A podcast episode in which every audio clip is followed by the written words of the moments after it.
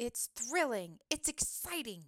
It's incredible. Yes, Emily and I have finished our coverage of the first season of Our Flag Means Death. And not only have we finished recording it, but now we have finished editing and posting the episodes. Honestly, a miracle given how the last couple months have been going, just busyness wise, nothing bad, just, you know, busyness.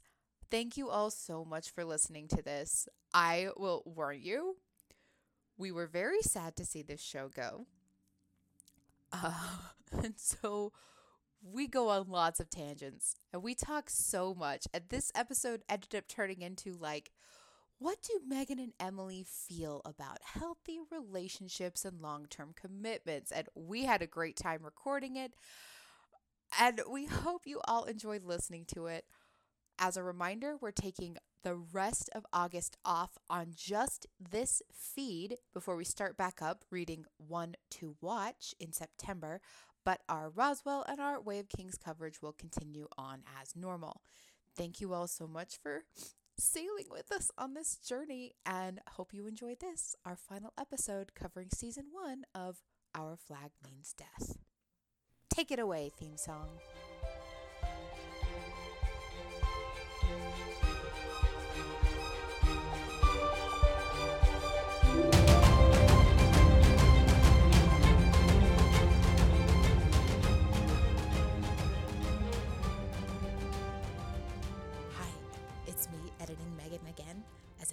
Surprise. I recorded Emily's final thoughts before the finale, before we watched it. So enjoy that first. Emily, how do you think the season is going to end? I honestly don't know. Because how could. Listen, I know Young Love can forgive a lot of things, but I just don't know how Ed could forgive Stede for standing him up after something like that, especially to go back to his wife to abandon Ed. I mean, listen, if he goes back to explain things and say, hey, I'm leaving, I've made this choice, I would feel a little bit better about that. But I don't know how. I just think Ed has never been emotionally vulnerable before.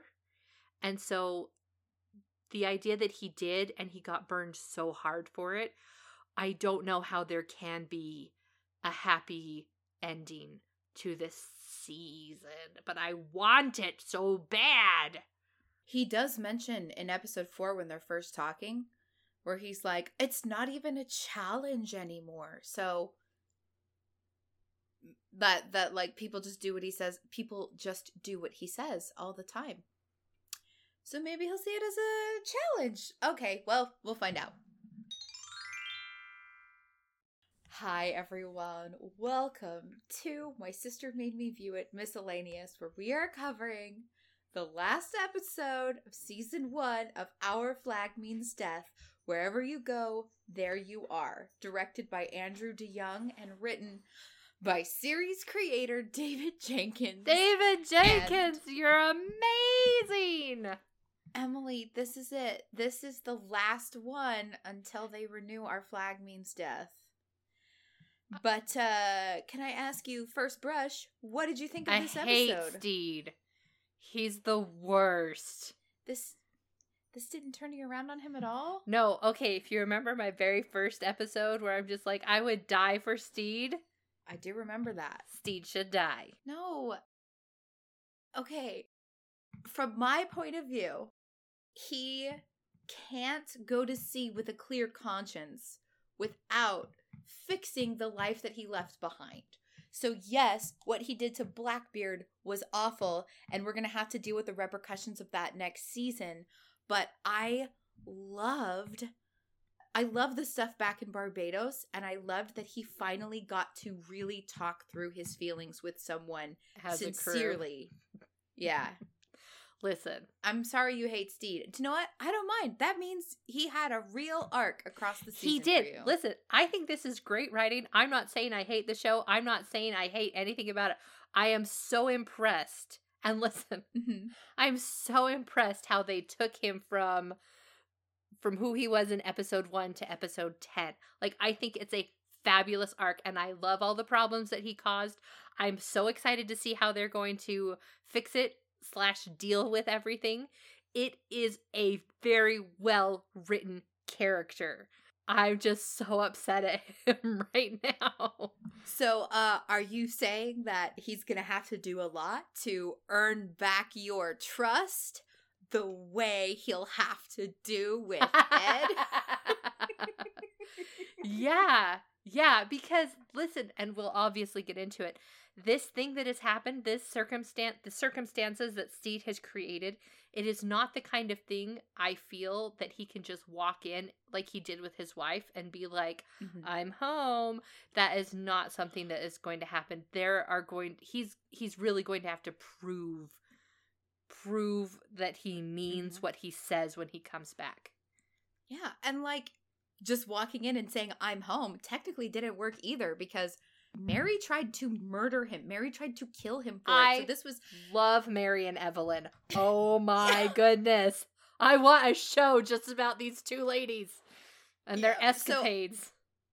I would say that this episode is like a dry run for Stede, a practice run of this is what you're going to have to do mm-hmm. to get back in with Ed. Yeah, yeah. But uh sadly, we say goodbye to a beloved fictional character. No, we do not. Everything is fine. He's fine.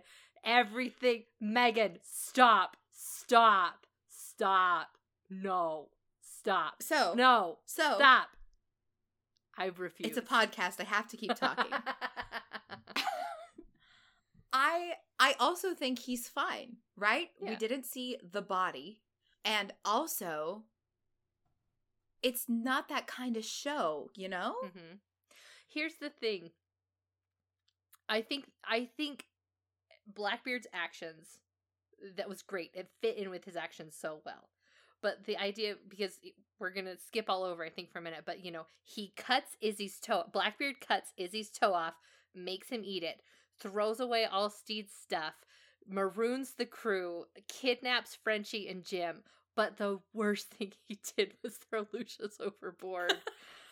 And it's because he's trying to cut out his emotions. And Lucius has been the only person who can call out Blackbeard on emotional stuff. mm-hmm. He's he's his Jiminy Cricket. And Emily, do you remember what happens in the original story of Pinocchio? Pinocchio kills Jiminy Cricket. He does. Listen, Ed wants to be a real boy. He doesn't want to be this fanciful fairy tale pirate anymore. And Lucius is the one who can help him do that. And he kills Lucius for it. Or he tries to. Listen, I think Lucius is fine. I would put money on one, mermaids, because mermaids got mentioned a couple times. Uh, my other hope is that a ship of lesbian pirates shows up in uh season two, you know, with Anne Bonny and them.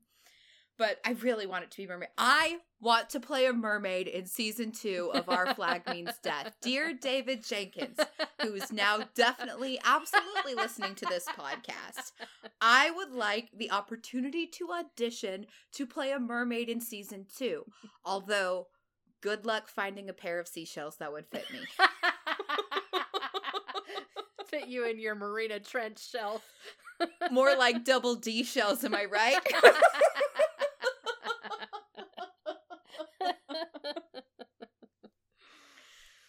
Please, You Mr. Jenkins. a wonderful, beautiful mermaid. I think I really would. My friend Heidi actually helped me film a joke audition, but I didn't like how the footage turned out, so mm-hmm. That's something I might do this summer when I have a break between seasons. Okay, so let's jump back to the beginning of this episode and go through. Thankfully, it's a longer one. It's back to the the full 37 minutes. Mhm. And we start with Mary Bonnet And her living wonderful her very life. best life. Yeah. The very first shot we see of her is her in the bed, all alone, splayed out starfish style, which is the most comfortable style. But it is shot in the gold of the Yeah. of the sunset of the previous episode, where it was like, yeah. And I just I love that gold and yellow means like happiness in this in this show. Yeah. His Um, pirate gold. But yeah, she's she's talking about like her The kids, kids, have adjusted so well, Mhm. and her painting is flourishing, and it's yeah. yeah. And I wonder, okay, maybe this is me looking way too too far into into stuff. That's but, what this um, podcast is for. the little girl's running around in pants.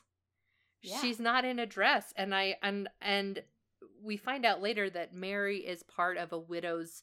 I say support group, but they're basically talking Yeah. about like my life started when my husband died because they got to pursue their own interests and their own likes and Mhm. I love that she is doing that for her kids. I feel like Yeah. she's letting her daughter express herself and she's not raising her daughter to follow in Mary's footsteps of you have to do this and you have to marry this person and the idea of generational chains being broken I Yeah. am here for. And Mary's own style has shifted significantly. Like, uh, she was wearing robe la française uh, style of the late 1800s, um, and now she's dressing in a much more like clearly it's still uh, dresses and gowns and things, but in a much more masculine cut Mhm. with a free flowing in the sleeves and vest over it, and Mhm. a uh, She's wearing the black one. she's wearing the black necktie.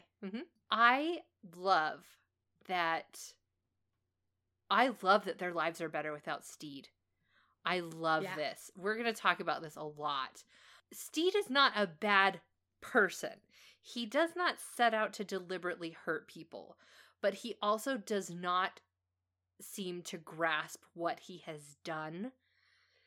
And that has also got to be difficult to come back and realize that these people who were your whole life are so much happier without you that you were the one making them miserable or you were you were contributing to the situation that made them miserable because i don't think stede was setting up because we see him play with his kids he has a really good time you know Mm-hmm. but the idea of how free mary feels without this like I almost feel like stede is that ball and chain like the very first time she shows him her artwork and he's like oh the kids painted it and he really dismisses all of mary's hard work but it's something that she loves and i'm so grateful that she didn't just give up because one person didn't like it you know Yeah.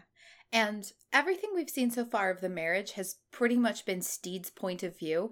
And it wasn't working out for him either because, like, for both of them, it was an arranged marriage with no love mm-hmm. at all. And they just, they didn't understand each other. They didn't like the same things. They didn't enjoy the same things. And I would say that he flourished at sea the way she did when he left Mm-hmm. and it kind of takes them coming back together and talking it through as a crew Mm-hmm. to like come to this resolution but stede is very much the villain of this episode because he Mhm. comes back and he ruins mary's new life he left without consulting her about it and now he's back again with no warning Mm-hmm. And it's never it's never addressed specifically because he wondered in the previous episode, did she declare me dead Mhm. because she really thought I was dead, or did she declare me dead out of spite?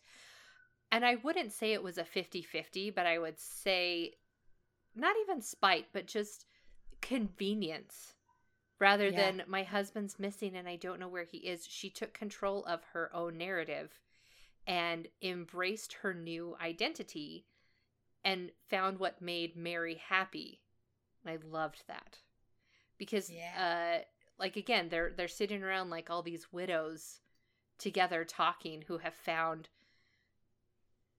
Okay, I'm going to say the secret to happiness. That's not what I mean. I don't mean I definitely don't mean losing a spouse is the secret to happiness. I hope that did not come across that way at all. That is not what I meant.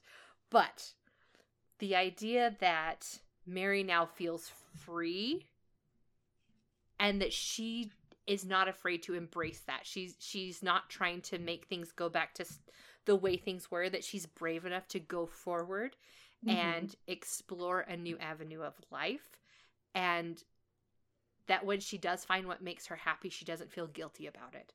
I think that would have been really hard to have watched this episode of her being like, "Oh no, uh, my husband's dead, but I'm happy, but I feel bad about it. I'm just like, you know what?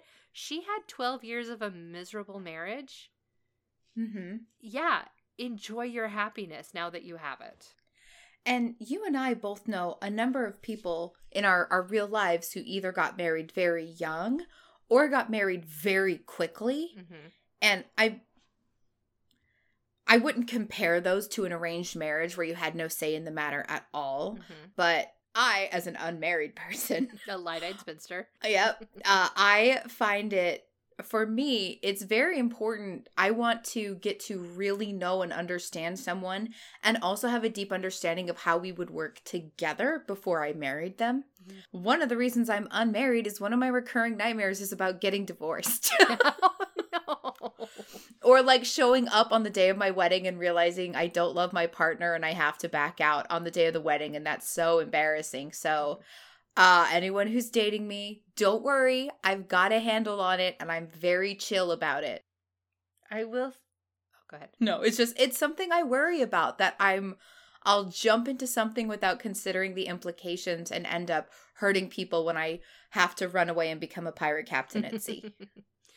My dad did sit me. I don't know if you were in a part of this conversation. I'm sure you've heard about this conversation, but he sat me and my other sisters down, my other sister down one day because we've been talking about marriage and what you want to look for in a partner and all of these things. Mhm. And he, like, our family is, you know, be proper, act proper, show respect, all those. And so, like, you just you just live your life in a certain way.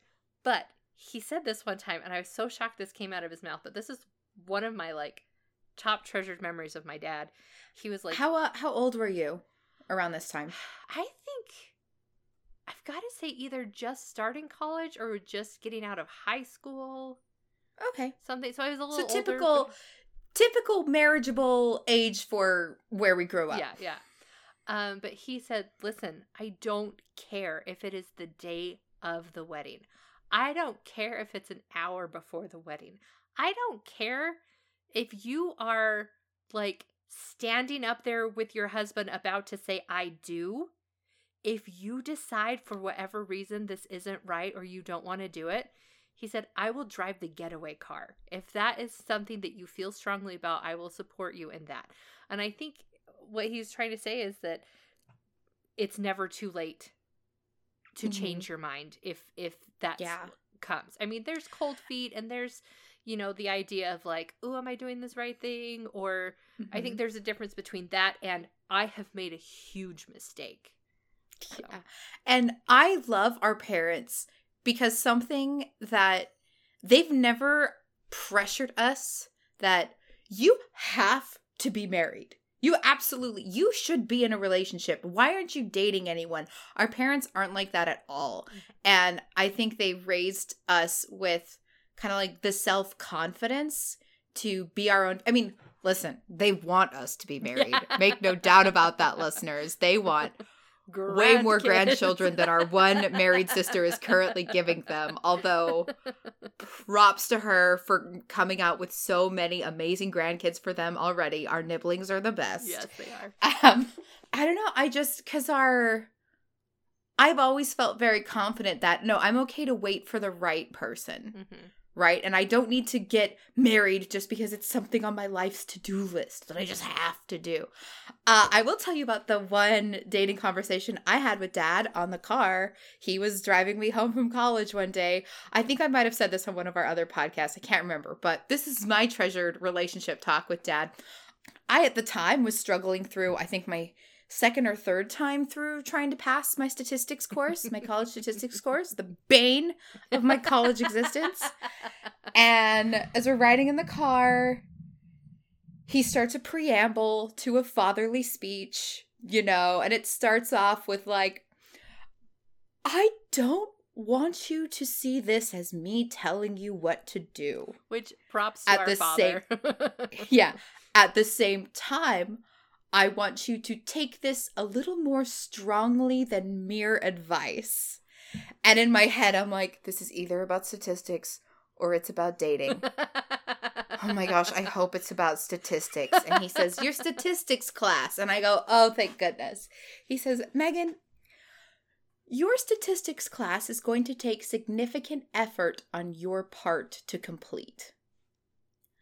Likewise, internally, I'm like, no! He's like, it's going to take significant effort on your part to get married. And I don't know how much effort you're currently putting in, but I think it's clear it will require more than what you're currently exerting.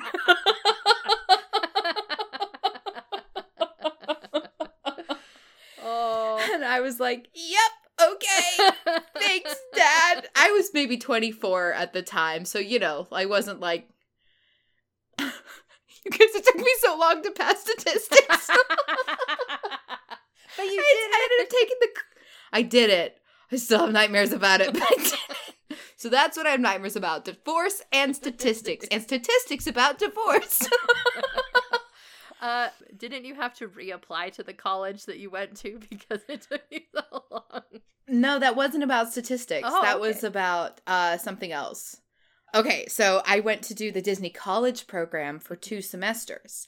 And so when I was trying to get back onto the school website to sign back in for classes, they're like, mm, you're not a student. And I called the school and I was like, hey, I'm on the college program and I'm trying to sign up for the next semester. And they're like, oh, uh, you went two semesters without taking any classes. We considered you dropped out. You were no longer a student of the school. and I was like, I am on a college credit college program course. And they're like, mm, doesn't count. You have to reapply. Now, listen, my high school grades were good. My college grades were bad. but I did it. I got back in. It was fine. I graduated. yep. Would like to be married hmm or or have a long-term partner, either or. But I will tell y'all, I have not put in a lot of effort. I uh Listen, you can you can have a little bit of leeway because there was a pandemic for several years. That was true. And every once in a while, when my uh, ADHD hyperfixates on the idea of modern love, I will download a dating app. but that usually only lasts a week or two. Uh, especially when whoever I've really got my eyes on ghosts me and I'm like, ah, that's it. Never mind. I'm done. No, my current plan is to just get rich and or famous. Let them come to you. Yeah. but like nerd famous. So, you know, professional Dungeons and Dragons players or, you know, hmm nerd famous. Nerd famous.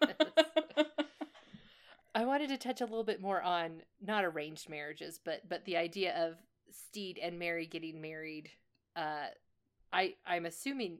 I mean, they look older. I don't know if they're supposed to be younger or whatever, but um, like Megan said, we come from a the area that we live in where a lot of our friends got married right out of high school or the first couple of Really years of college, that sort of thing. I had I had a neighbor and and they she'd been married for a long time and they had a lot of kids and we were just chatting one day and she's like, "Listen, I love my life. I love my family. But I almost wish I had not gotten married at 18 because I didn't completely know who I was." She goes, "I still love Mhm. my life. I wouldn't go back and, you know, not marry my husband, but Yeah. she was just saying like when you're 18 you're a very different person than you are at 25 26 27 30 whatever um and i remember all i wanted to do at age 18 was be married like that is the only thing i wanted i wanted a boyfriend and i wanted to be married and that was all i wanted out of life and i Mhm. went to college to a college with like one of the highest marriage rates in the country Mhm. thinking I will be married before I'm done with college. And it wasn't until my last semester began that I went, Oh, I have no prospects. I took English because I loved to read and talk about literature. I have Mhm. no plans for my future other than be married. Oh no, what am I going to do? And it turned out Mhm. fine. Um, it's just I, I wish I hadn't been so hyper focused on I'll be married and have someone else take care of me. I wish I would Yeah. have taken that time to figure out a little bit more who I was because you st- I still did. It's just Yeah. Yeah. yeah. So I I love weddings. oh, I I've love got them. Pinterest boards for miles. I used to collect wedding magazines. Oh, you did? Yeah, but I've I've always wanted to be a creator, a professional successful creator. And sometimes I'm like it's novels and sometimes I'm like it's movies and TV and that's like always what I wanted to do and so I'm like okay. Okay. I love how this episode is us talking through as a crew just relationship stuff. What I really want, I don't want someone who loves me and only me more than literally anything else in the world. Mhm. I hate the idea of being pedestalized. I want whoever I marry one day, or, you know, date long term, whatever happens. Listen, who knows? But basically, I want my partner to have their own interests and their own hobbies. And, like, even if they don't line up, you know, I love painting, they love model ships. Um, we can still, like, encourage each other and cheer each other on, but to be okay when we're apart but be happier when we're together. You know what I mean? You know how dramatic high school relationships are that I have to be with you every second of every day. And if you're apart from me from a moment, it means you don't love me anymore. Why are you talking to other girls? Why did you look at that person walking down the hall? Does that, are you cheating on me? Do you not love me? And it's like, you need to have both the self confidence in yourself and the respect for your partner that you can lead separate lives. You can co captain your ship together but you don't necessarily have to be the exact same person. One of you can dress in leather and one of you can dress in uh, fine fabrics. um, one of my really good friends got married, and when she was dating her boyfriend, her soon to be fiance at the time, I was living with her, and one night she was home, and I was like, Oh, was, you know, so and so not available? And she goes, Oh, no, this is one of the nights of this week that we've agreed to not hang out. And I, I was just like, oh no, what's wrong? you know, not realizing. And she goes, oh no, this is something that we decided on as a couple that we would, I would get to like, I have to decompress. And I decompress alone. And this is a night that I get to myself. And we sat there and we talked for a while, and it was something brand new that I'd never, ever contemplated before. But the idea of being separate and having separate lives and not being like joined at the hip. And all of a sudden, I just felt this huge wave of relief because I didn't realize I'd been worried about that. Because, like, if I, I love my siblings, I love my friends, but you mm-hmm. know what? If I spend too much time around you guys, I need my alone time. And I was oh, so Oh, yeah. worried that it was going to transfer over to whoever I decided to have a relationship with, as I would get sick of them, and that would ruin the relationship. And the idea that you can have boundaries, healthy boundaries in a relationship like that, was not something I had learned. I have a lot to learn about relationships, tbh, but the but learning from other people and seeing their successes and failures is something that I Mhm. appreciate when they share with me. So And also something so I've always had roommates. I think the most roommates I've ever had at once was living in an apartment with six girls at a time. Mhm. And we grew up in a family with all sisters. And when I first moved out to LA, I would have, you know, just one or two roommates at a time in order to like cut costs and stuff. And it wasn't until uh, just after pandemic started that I was in, you know, a place financially and I've got to live completely on my own for the first time ever in my early 30s. And I really love it. Like Mary, I get it. yeah, Mary, I get it. And Emily, you're uh uh, you're house sitting for our parents while they're away for an extended period of time. And so, although they keep inviting people to stay oh my with gosh, you, I keep inviting people to stay without asking me first. but you've also got the chance to live by yourself. And I could forever. Like, I'm really happy with just me and my cats, and I get what witches are all about now. And so, because we live in a time where it's okay for us to have our own independent careers and like our own secure sources of income, I don't have to get married. I don't need an arranged marriage. You don't need I an really- emergency stash of family jewels in case you have to run away from your husband in the middle of the night. Yeah. So, I really am in a position where I really don't have to be with someone unless I am absolutely in love with them and I want them. The way that Mary's discovered uh, her relationship with Doug. I mean, she could have been a widow in mourning and stayed, you know, just lived her life alone the way that Evelyn does at the mortuary. and that's something that not everyone has the convenience to do whether it's pressure from family or pressure from money or just uh moving really fast because they're they're just feeling, you know, the urge, the pressure. And it's nice to be able to know like with great confidence that if I if I do marry, I want it to be for love. Oh, but I better date first. I mean, I've only officially dated that one guy for one week in college for his PlayStation, and that was not a stable basis for a relationship. Well, now that I've now that I've finished my 10 years of working for the crown, I've hit my career goals. Should I start dating? Listeners, should I start dating? Twitter poll. Twitter poll. and I'll consider it. I might not. I shouldn't proposition people over a podcast. That's probably a bad move. You have to meet me in real life. Sorry, I don't know how you'll do that now that the Ren Fair is over and I have zero social plans. All right, next year I will take applicants on dates to the Ren Fair, and we will uh throw axes and see if we are compatible. Compatible. what was this? That was two waveforms joining into one waveform. I have not had a great success in dating either. Uh, I've gone on dates. Some of them I've really enjoyed, some not so much. Uh, there was one guy that uh, from work that I used to I used to go out on dates with, and we always had a good time, and it was fun.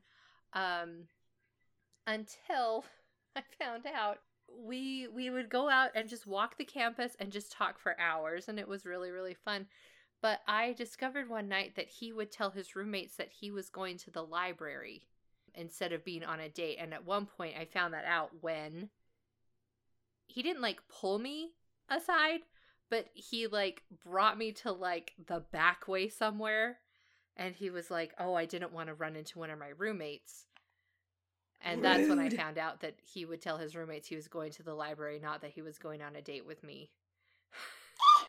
that kind of ruined ruined everything. So uh have not had a great track record. Would like a better track record. I know. Listen, That- I know. That's like something from a movie, Emily. I know. I know. Wow. Uh I kind of like that we took 20 minutes to talk about relationships. You. But now Um, let's talk about a fictional relationships. So yeah, uh a lot of fun dating things, a lot of not fun dating things. I really connected with Mary in this episode very hard. Um because Stede is the worst. Great actor, the character is wonderful. This episode you were 100% correct. Stede is the villain. Yeah, he doesn't he doesn't realize his effect. Yeah, like the very first shot, because the very first shot we have of Mary is facing down on the bed. She's all like splayed out, enjoying having a wonderful night's sleep.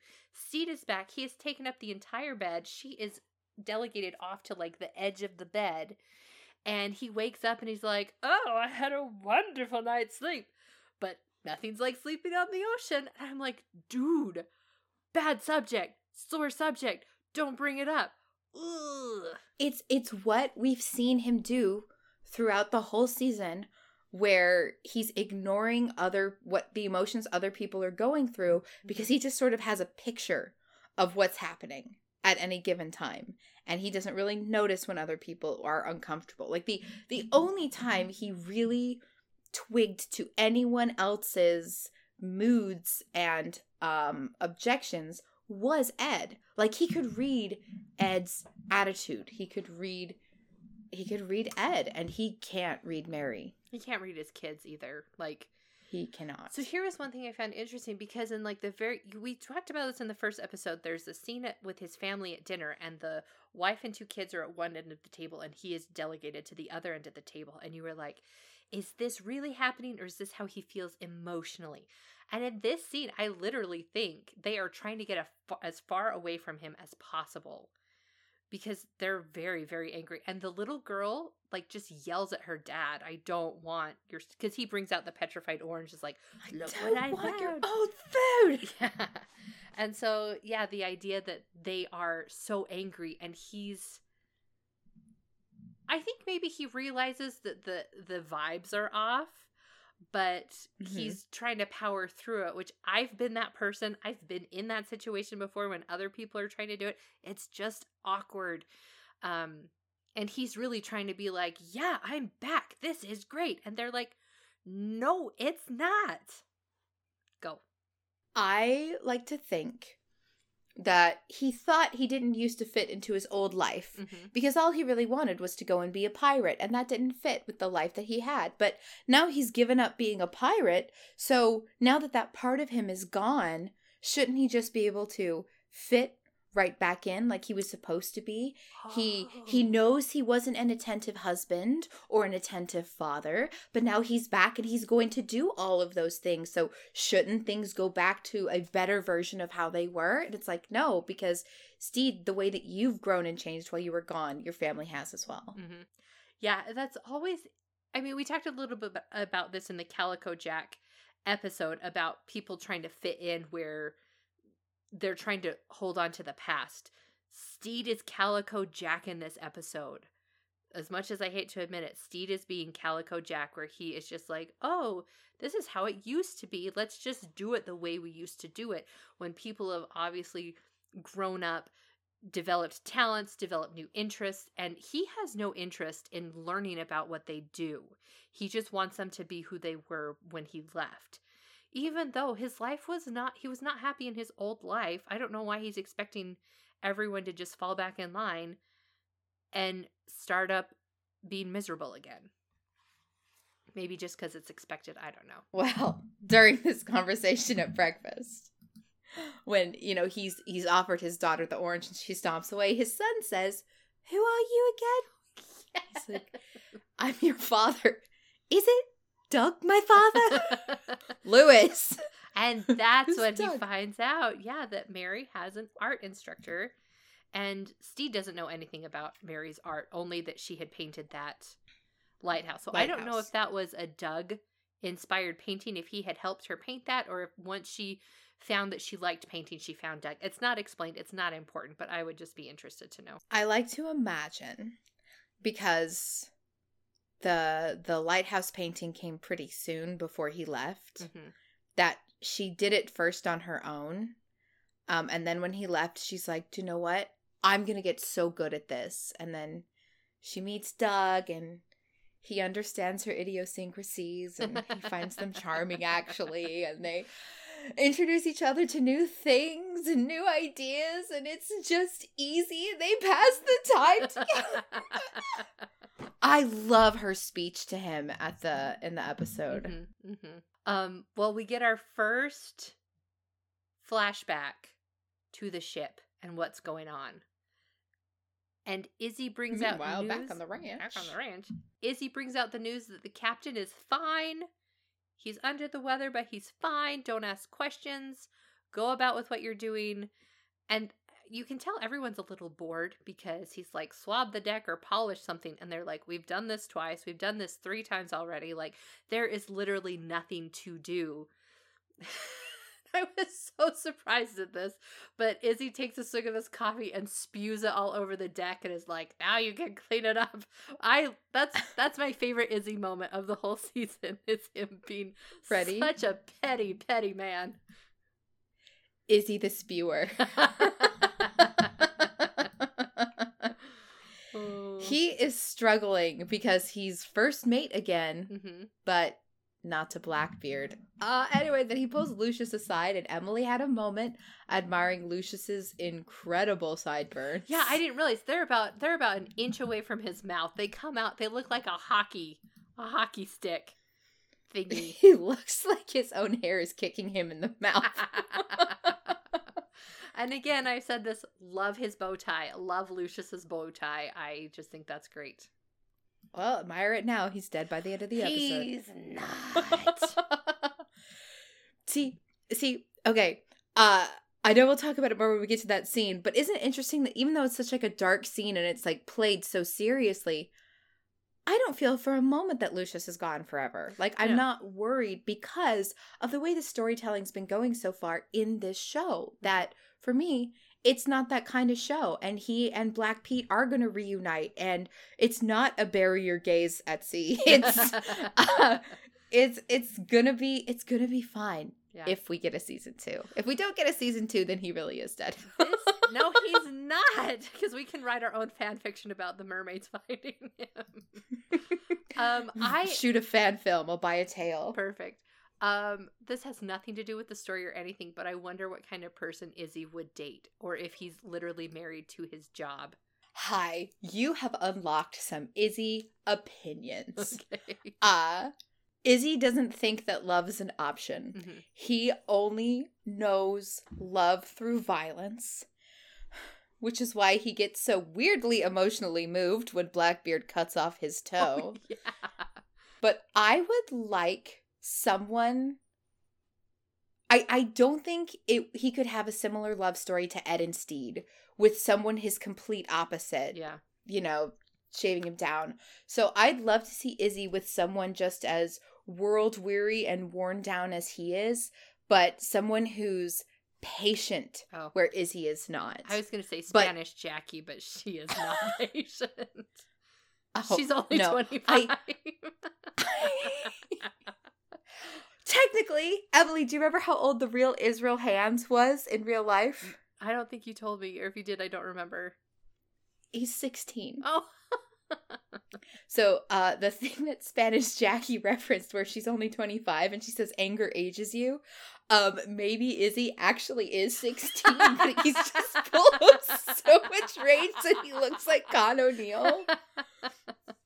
I love it. I Uh, love it. Yeah. I want him to find a another pirate guy and I want him to have a good love story. I want him to discover him. I want to discover Yeah. Izzy. Who is he without who is he without Ed? Yeah. yeah. without Blackbeard. Mhm. And I I don't want him to Here's what I don't want, David Jenkins, who's definitely listening to this podcast. I don't want Izzy to sacrifice his life to save Stede, and that makes up for everything he's done. Yeah, don't do that. Yeah. No, I want him to learn and grow. And, like, I want him to learn to open his heart and that there's more beyond piracy as a culture of abuse. And he, okay. I want to know what I love also, yeah, I also feel like he is a okay, maybe not afraid of his emotions, but he does not see them as necessary or important that they get in the way. I would like to see him connect with his emotion.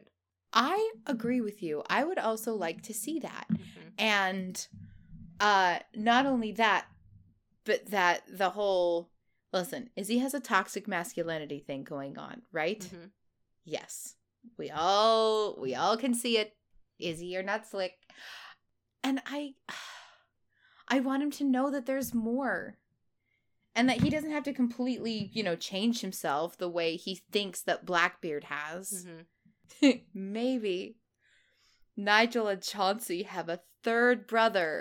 A triplet I would love it. They just kept run away from home. brothers, brothers, or a cousin. Okay, listen, or a the- distant the nephew. third the third badminton the reason they refer to themselves as twins is because the third brother ran away from home and got disowned they never talk about him he's a pirate Oh yes. and he is who falls in love with izzy in season two david jenkins who's listening to our podcast please hire me as a writer on season two There you go. and i will cameo as a mermaid There you go. Instead of directing, you'll cameo. Well, I I would like to get some more listen, I'm very confident in my animation directorial skills. I would like to get some other experience on a live action set before I demand to do a live action thing because that's one of my pet peeves is live action directors thinking that they know everything about animation and I'm sure that resentment goes both ways. I can't just stride onto the set of a very cool HBO Max live action show and say, "Give it to me. I want to do it." Cuz you know, David Jenkins, wonderful creator and writer, he didn't direct any of these episodes. I do have some live action shows that I want to create and write on for sure. And maybe I would direct some in season two or three. Emily, this is a, a Yes, I I know. Uh, I was also Yeah. gonna say I'm gonna come and just be the obnoxious person that watches everybody shoot stuff all day, film stuff all day. Listen, I you're love- acting in it. oh yeah, that's right. I You're working. I'm gonna put you to work on set. You're not just gonna sit there and be like, eat everybody's "Oh, you food. guys are all doing such a great job." it's like, no, this is your job too. Get over here. I had a, a friend whose dad worked on the TV show Touched by an Angel, which was filmed primarily in Utah. And I got to go on set a couple of times. And she'd done this. She was old hat. She'd been in an extra in a couple episodes. Like she got to meet Tara Lipinski, who was on an episode. And I just thought it was the coolest thing ever. And so her dad was so patient because like I would come on set and ask so many questions while they were like setting up and reshooting and everything. Oh, one day I was on set when Kim Rhodes was there and uh I didn't get to meet her, but I remember her and years later I'm like when I saw her on Supernatural, I'm like, that's the lady from Touched by an Angel. Um, sorry, I got really excited. But um, I would ask questions about like, well, why are you using this thing? Because he was like the lead lighting director person. Um, and I remember him taking the time while they were resetting stuff up to like show me what it looked like with and without stuff and was like so patient with me. And I just loved being on set and seeing all that cool, cool stuff. So I find it really, really fascinating to see people in their element do cool technical stuff that I'm just like, I have no idea how any of this works, but I would love to learn. Um, yeah. There are so many different jobs on a film set. hmm Like, watch the credits more, everyone, and like pay attention to what the names of the jobs are. Like, listen, all of you guys who have sat through a Marvel movie knows how long the credits are. like, that's how many people work on a movie. So, if I could work on a television set, I would be so happy. Even if I had to be there at three in the frickin' morning. I just think that would be so fun. As long as you got along with your coworkers. Like, I think a lot of it is the people you work with, too. So, if you want a really good look into what work is like on a live action set, there is a, an older Tumblr blog called goingforpicture.tumblr.com. And it's about a woman, Michelle, who is a first assistant director that works in Texas, I think. And uh they she shares a lot of live action stuff and like talks about her job and like some of the other roles on set and uh, I learned a lot about live action sets from uh, reading her stuff. Also, I learned about a lot about live action sets from watching. Emily, can you guess? The Lord of the Ring appendices. Your favorite movie in the whole Yes. world. My favorite movie, the behind the scenes documentaries on the extended edition Lord of the Rings DVDs. That's Here so we go. Fun. That's so fun. Hey, uh, listeners, I'm going to take a moment and thank you for coming with us on this extra long ride on the finale episode. But We are five minutes into the episode and one hour into our podcast. And it's because, you know what? We don't want to let it go. No. This is it. This is the last episode. So I hope you enjoy the many tangential trails we track down Mhm. uh, and that you'll come with us on this adventure. We're so happy you're here. What do you think about marriage? Do you even want one? Tell us about your dream living situation. Is it just you, your son Ned, a giant cat, and as many shady corpses as you can write off as natural causes? Tweet us at sis made me view it. oh, this. So Okay, I'm gonna say everyone in this episode is wonderful, but Taika gets MVP for best acting in this episode. Eh, What? we're not there yet. Oh, okay. Sorry. Uh, because it's Jim and Olu next. Oh, that's right. Oh, this scene. I I got so surprised. I was so surprised, so pleasantly Mhm. surprised. This is the culminating kiss that I was expecting. Um, I Yeah. I was just like, we're not gonna get any kissing in the final episode. We get Jim and Olu kissing. Um, Mm-hmm. Jim is back. Uh, and they're admiring the room and turns out that Frenchie and Wee John have given the room up because they feel that there was a lot of bad juju from the earlier raid. And so Olu and Jim get the room back and he says, And I missed you. it. And Jim jumps on Olu and just starts making out. And I was, I think I screamed. Um, I was just so You did. excited.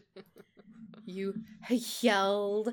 And it's so great because Jim listened to Jackie. They gave up the revenge to come back to the revenge. But, you know, they gave up the tracking these people down. And Emily, What? Emily, Emily, now that you've seen the whole season, yes. I can say that you and I have 100% the same theory about Jim's brother. When you mentioned it in the episode that we never saw the body of the brother, I I am sure that the Siete Gallos recruited Jim's brother and when we run when we cross paths with them in season two, hashtag renew our flag means death, that this brother is absolutely going to be one of the Siete Gallos now Mhm. and Jim is gonna have to fight their own brother. Yeah. Without knowing it. Yeah. And they both got raised as killers, but on opposite sides. See, that's the sort of betrayal I'm talking about. Not Stede's betrayal. Boo. Oh, so- Listen. oh, go ahead. Oh, I was just gonna yell more about how like Stede is just learning. Okay, that is fair. That's fair. The next scene. Oh, did you want to say something else? No, I was just breathing. All right. The next scene is Mary showing Stede all these paintings, and it's very reminiscent of the first time she shows him her lighthouse painting because he said, "Oh, did one of the kids draw this?" And you know, we have that awkward conversation. In this one, he goes, "Oh, how many people come here to paint?" And she's like, "These are all mine." And he's amazed because, and I love that they are all different styles. I love to see her experimenting because Mhm. um, I mean, you get stuff like Thomas Kinkade, and you get stuff like, um, trying to think of another. Uh, Georgia O'Keeffe. she Georgia has some very Georgia O'Keeffe looking stuff, especially that iris like painting. Um, but who's who's the who's the who's the famous LDS artist who draws like the kooky people? Oh, yeah, Christensen. yes. What's his Tom Christian, Jim Christensen, James Christensen, James James Christensen. Christensen. where they have a very distinct style, but they're also able to do other things. But I love seeing her because she does have some very abstract stuff, and then she has some very like uh romantic, you know, style, impressionistic style, and I just I love the visuals of Mary finding herself here. Yeah. Like there's one, the painting that we're looking at, and again, maybe I'm reading too much into it. It's center in the screen, and it's a woman uh, with her back to us, looking out into a dark field with a lantern. And I feel like that's very symbolic of Mary's journey of looking out into the future, the unknown. But she has her lantern, and she's going to go find her path herself. I love that. I, I saw it as a couple Pokemon evolutions up from her first lighthouse. Oh, a light. Be your own lighthouse. Oh, Megan, that's so good. Megan, Thanks. that's so good. You know, I'm something of an artist myself. I'd be interested to know who the artist is that they got to do that painting. I would buy that Yeah. painting. Have And, to uh, cover it like up with a said, they- sticky note when the nibblings come over, but Y'all, I have exactly one nude figure painting that I did for a class, It's and I do hide it when my family comes over, but and I can't post it online because it is let's say the seashell area. not safe for work. But it's really beautiful and I was so proud of it cuz it was like my first uh like real painting study from life and I was just I feel really happy about it. I think it's gorgeous. and the teacher liked it too. The teacher liked it too. they thought I had uh, I was really creative in my color blocking. Anyway, the the slightly nice mood is ruined by Stede meeting Doug for the first time and uh Emily. Being passive aggressive. Do you know where- it. Do you know where you've seen Doug before? I don't. I can't tell if that's a wig he has on or if that's his real hair, and I cannot picture him in anything. What have I seen him in? You uh I don't think you've seen him in a show or movie, but you know him from a meme. I know him and from a meme. Okay. You know him from a meme. Ready? It's free real estate. no! That is- He's even got the right angle that I have frozen. so when a dude in your hometown runs away to become a pirate and leaves his wife behind, it's free real estate. That's wonderful. Uh Good but for he is- him. Good for him. He has brought over Mary's flyers for her art show this weekend. And uh what name is Mary credited under? The Widow Bonnet. And that bugs Stede so hard. He's just like, oh, well, you can change it now because you're not a widow. And they are doing the polite society dance at this point. they are. But you can tell Mary is, I say, not doing a good job. She is not hiding her feelings as much as she has in the past. You can tell she's very annoyed. She's like, or I could leave it because it gives me an air of, mis- you know, like a mysterious air. Um, and they're having a very polite disagreement, Stede and Mary. And this is when I was like, Stede's Calico Jack! Because he's coming in and wanting everyone to change back to how Yeah. he wants it.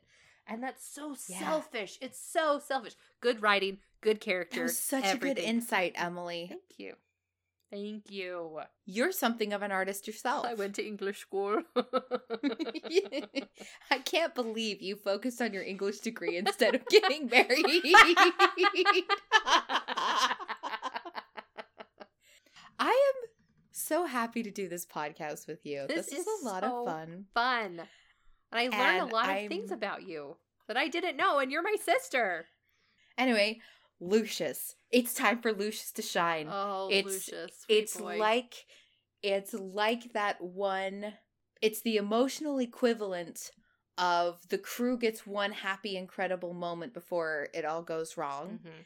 And i should have been suspicious when lucius was being so amazing in this episode that something bad was on the horizon but it wasn't that kind of show i wasn't thinking i wasn't suspecting it but oh my land emily is lucius good at breakups or what so good. I love his. Okay, I we don't have time to go into everyone's character arcs. Okay, yes we do it's our podcast we can do whatever we want. it's want our final episode. um, I love also Lucius's storyline. He goes from very stereotypical mean mean girl, quote unquote, like the, you know, Regina Mm-hmm. George sort of a thing, to having a background and to having a beating heart and feelings. it's not all goof goof journal and what have you yeah, he does amazing. He's been he's basically been summoned to the to the captain's quarters and he walks in and he's so scared. And it's a mess in here. I mean, there's clothes everywhere, stuff's just lying around and he's just like walking in and you could great acting, amazing acting. He's so scared. And finally he hears a very soft voice like I'm over here, but he reacts like "Ugh!" like he's so scared and doesn't know what to expect because everyone by this point knows Stede is gone and no one knows how Blackbeard is going to react and he has every reason to be nervous. and blackbeard is camping out in a little pillow fort he built himself and he's wearing Stede's flower robe and Meg you thought he was eating i think he's eating the marmalade mhm, the comfort But food. yeah yeah. yeah But he's like all laying there, and there's a candle, and Lucius goes, "Is it safe to have a candle in here? Do you think?" And and Blackbeard just shrugs his shoulders, like, "I don't care." uh so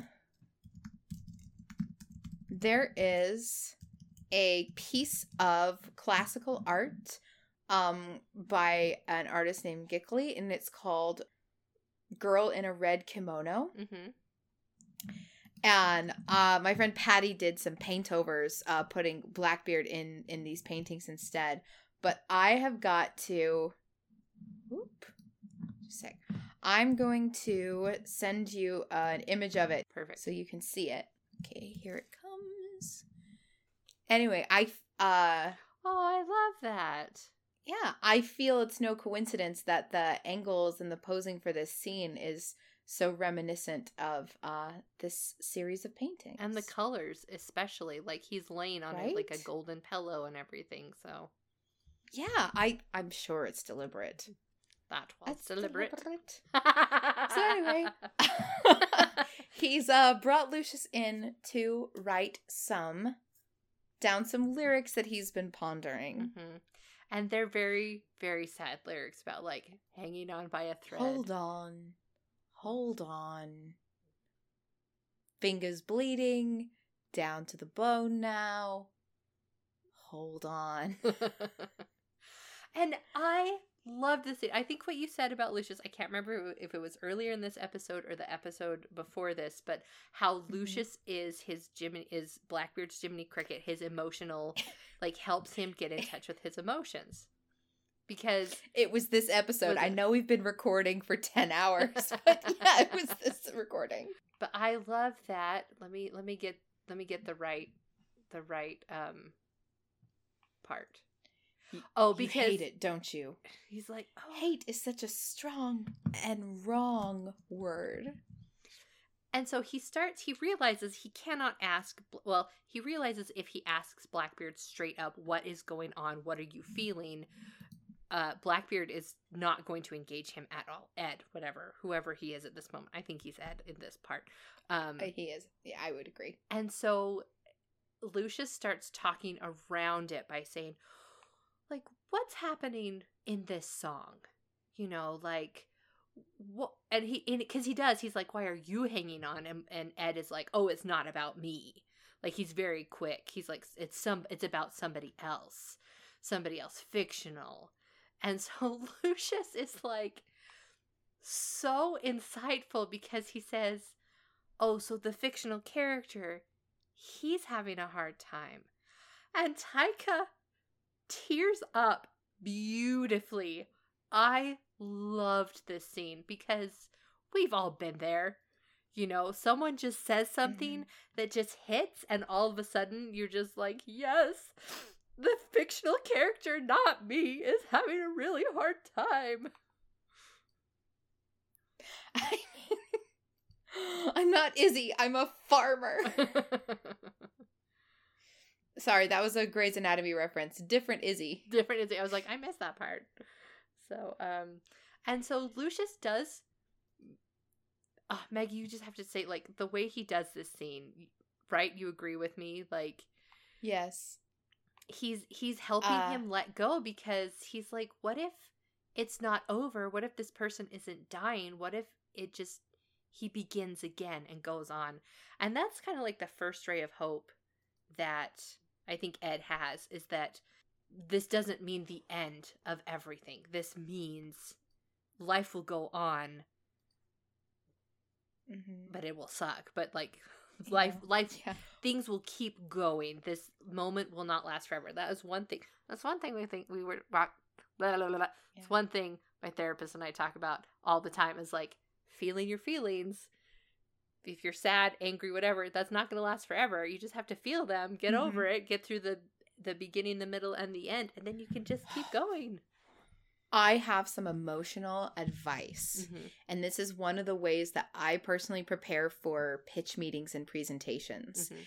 is I give myself time ahead of the pitch to feel my nerves. I don't try to tamp it down.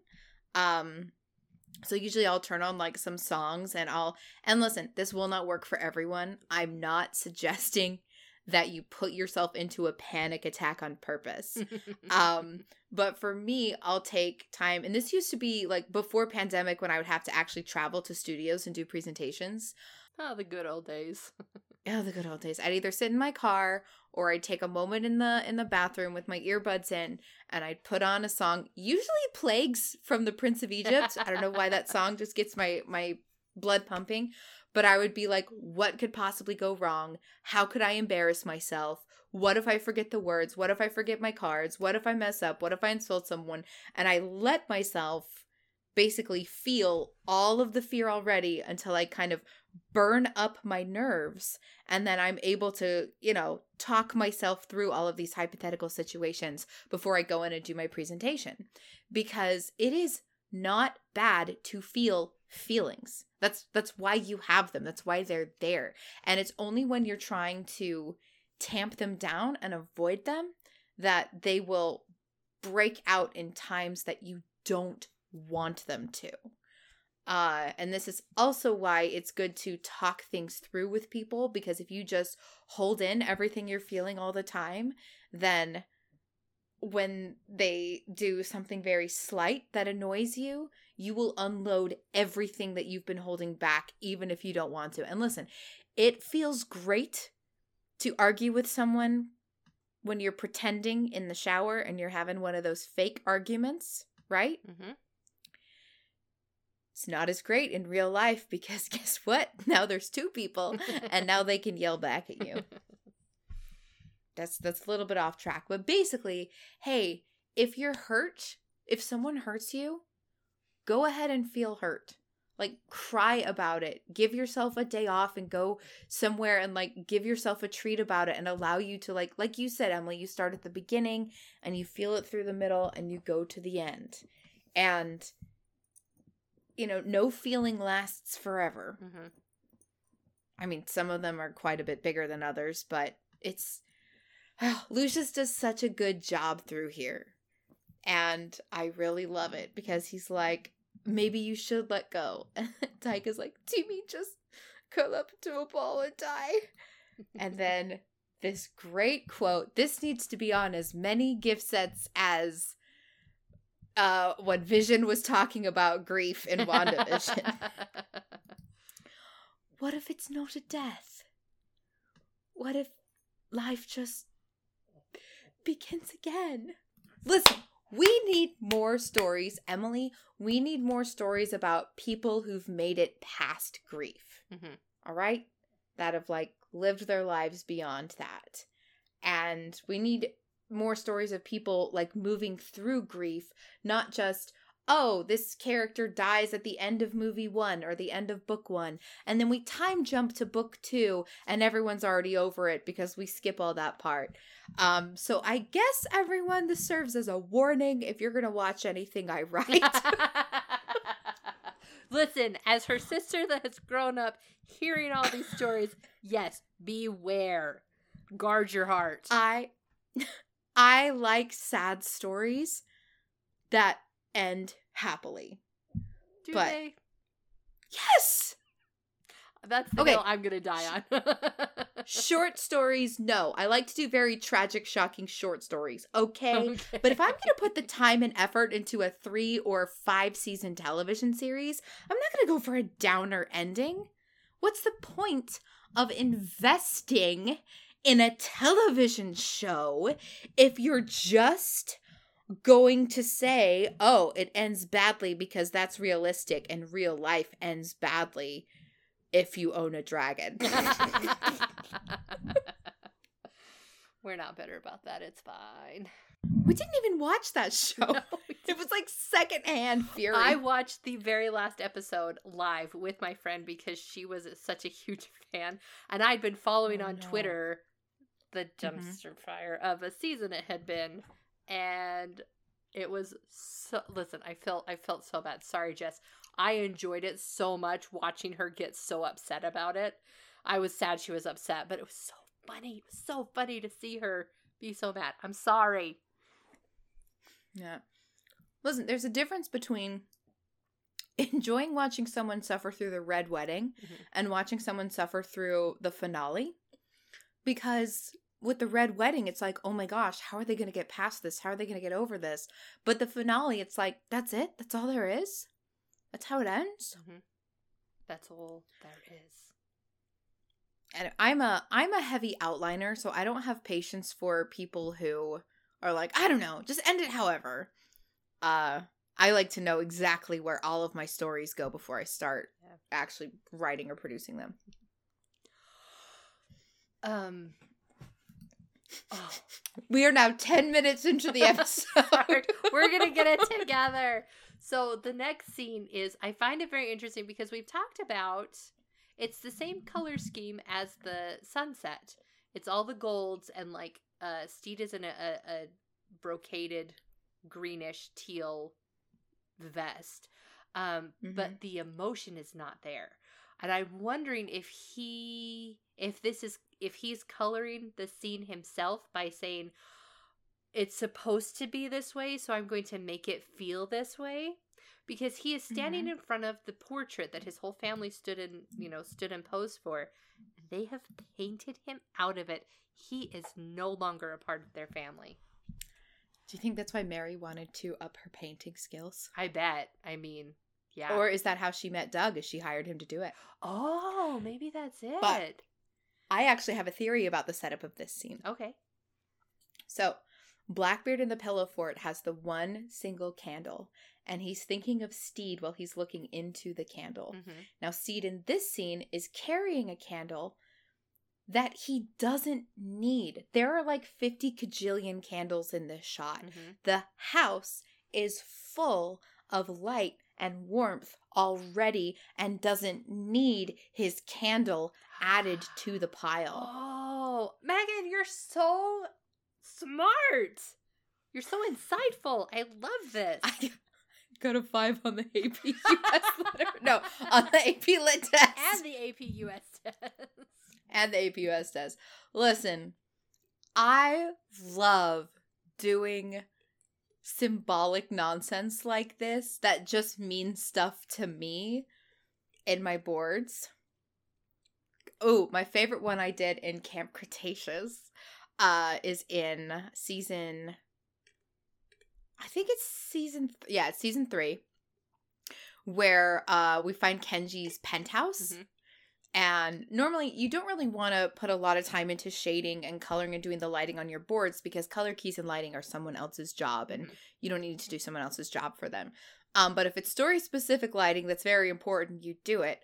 So when we came aboard the penthouse, even though technically the sun like wouldn't have been behind it for the time of day they found it, I made sure that the shadow of the penthouse stretched across the plains where the kids were when they approached it because Kenji still feels overshadowed by the legacy of his father. That's not important to the season. I mean, it's kind of important to the episode, but that was just something just for me. So, hey, if you're a Camp Cretaceous fan listening to this, that's a little Easter egg that I consider I consider non-canon, Mhm. right? Because it's the it's the showrunners and the EPs who like make final canon decisions. But you know, I can put a little Megan Spice in my assignments. Yeah, I love that. So there you go. It's Megan Cannon. It's Manon. No, take that back. I don't want it to be called that. McGannon? It's McGannon. Edward finishes the scene out realizing that he's been removed from his family, sitting alone at the dinner table, pretending to have a conversation with Edward because that's where he feels he should be. you mean Stede? Thank you. I said, yeah, thank you. Yeah. Indeed. Yeah. Um this is just the that dinner scene. Mhm. That this orange, this petrified orange, he talks to it like it's Edward. Mhm. Because remember when Lucius says, Remember the real treasure were the friends we made along the way? Yeah. And he says, Lucius, we spend every day together. Treasure is the real treasure. but now this this uh dried up petrified orange uh represents the treasure that he left behind Aw. And it's further. it's further. Oh no. It's further proven. Yes, Megan, go ahead. Wait, can I finish oh my thought? finish your thought It's Yeah, further finish your thought. proven because he has still a candle and he's out walking and he follows the sound of giggling and laughing and realizes he really has been cut out of his life because, as he suspected, Mary and Doug are an item. And smooshing booties the, the bumping uglies look it's the it's the shadows in this scene where where he holds up the candle stede looks like uncle the actor that plays uncle vernon because like the the shadows like make his mouth go down really far and he just looks. Give him the mustache. Yeah. So it's the next morning at breakfast, and Emily, I think you really enjoyed this I loved this scene because all I wanted was Mary to throw down the paper and give Stede what for, and I didn't get the throwing of the paper, but I got the giving Stede what for. Mm-hmm. Because we once again have this camera setup where camera's dead center in the middle of the table, and our leads are centered, and they're looking straight at camera, like they're looking straight at each other for this this conversation. and she is being so restrained because, listen, Stede, you left, and now, ugh, listen, I'm not gonna beat the dead horse anymore, but he's he- Sorry, you said that wrong. Um, you need to say I'm not to beat the dead Lucius. Oh no, I'm not saying that. No, no, absolutely not. I will not. I will not. Um, Stede is still trying to do the polite, like, well, I think passive aggressive polite of like, oh, you came in rather late last night, didn't you? And Mary is just fed up already. Like, I, I'm assuming these are the first words they've spoken because this is breakfast or whatever. And she's like, uh, yeah, like she clearly doesn't want to talk about it. She clearly doesn't doesn't want to even ad- address this with him. And he sort of gets right to the point. He's like well don't you want to tell me anything about maybe doug? And she just kind of gets the you know like okay here we go.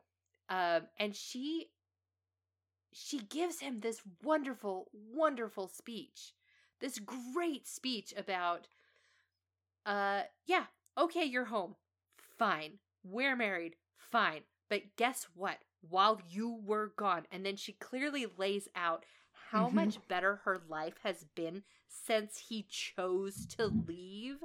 And she is not going to apologize for the happiness she has found. I have managed to create a life that I quite like. And I won't destroy that life just because you've decided to unabandon your family on a whim. And I don't think anyone's really yelled at Stede like this before. Not any of his pirates, not Ed, not the British soldiers. I love it.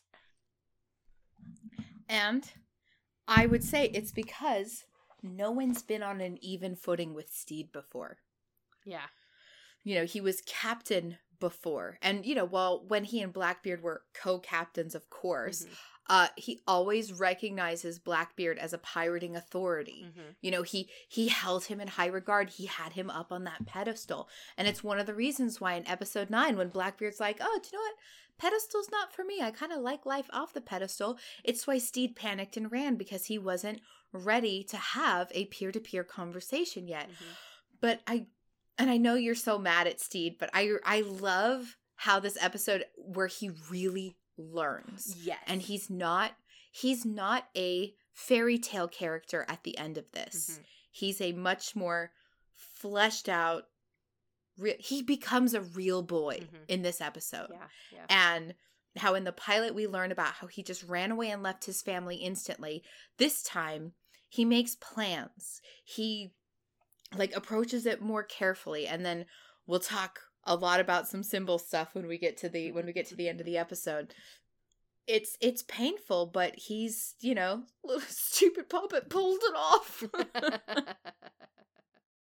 Again, I love the next scene because remember in the first, I can't remember if it's episode two or three, but Lucius is the one that finds out that Jim, who Jim is, yeah in disguise in disguise. Lucius is the first one to find out that Jim and Olu are a thing. Quite by accident. He barges in and they're in bed together and Olu like covers up and is like and he's so I just love this and he's like, there's a sock on the door. I don't know what that I don't know what that means. uh Here's a fun trivia fact for the scene. Vico, the actor who plays Jim, um, they're the one who actually pitched the idea that Olu plays the little spoon in this. Um, I'm not a spoon, I'm and a that- knife. I'm a knife. Uh, and I just think the staging of it is so funny because, you know, like you said, having Olu cover up is just it's comedy and it's hilarious and everything's going great. Jim and Olu are together, and we're having a thing on deck for Captain with Cake Baby. oh.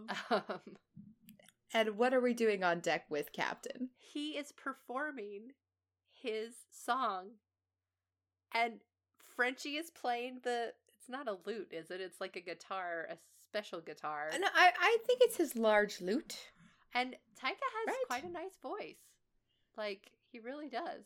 But, like, you can tell Frenchie is like, listen, I am just here playing because I have been asked to do this. I don't really want to be doing this, but I am here. And so.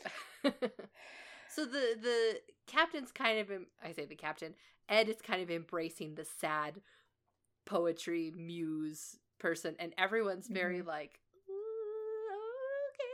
you're going through something. And it, i think it speaks to them that they're like like they clap and they're like okay we're supporting you because he's clearly going through something and like we john is like that's really good stuff. Like everyone is there to support this person going through a hard time because they're a crew and they do that because they support each other. And then blackbeard betrays them all. Not yet. Not yet, Would but- you just sorry i'm i sorry i'm i'm i'm It's all right. just No, I made, get it. i just made the connection of they're there for him and he's not there for them at the end and i boo so Um, so the uh the scene they're all very embarrassed by this, Mhm. but like you said, they stick by him and uh they they're doing what they learned from Stede. And Ed's trying to do what he learned from Stede. He's trying to be a pirate captain with feelings. Mhm. And at this point, I'm going to ask you, what do you think Ed thinks happened to Stede that night? Okay, I think. Okay, not that I want to say on the one hand, and on the other hand, on the one hand, I almost wonder if he hopes he's dead because that means he didn't abandon him. But on the other hand, the way that things go afterwards, I think he might have thought that Stede left him on purpose. Yeah, that he just didn't show up. So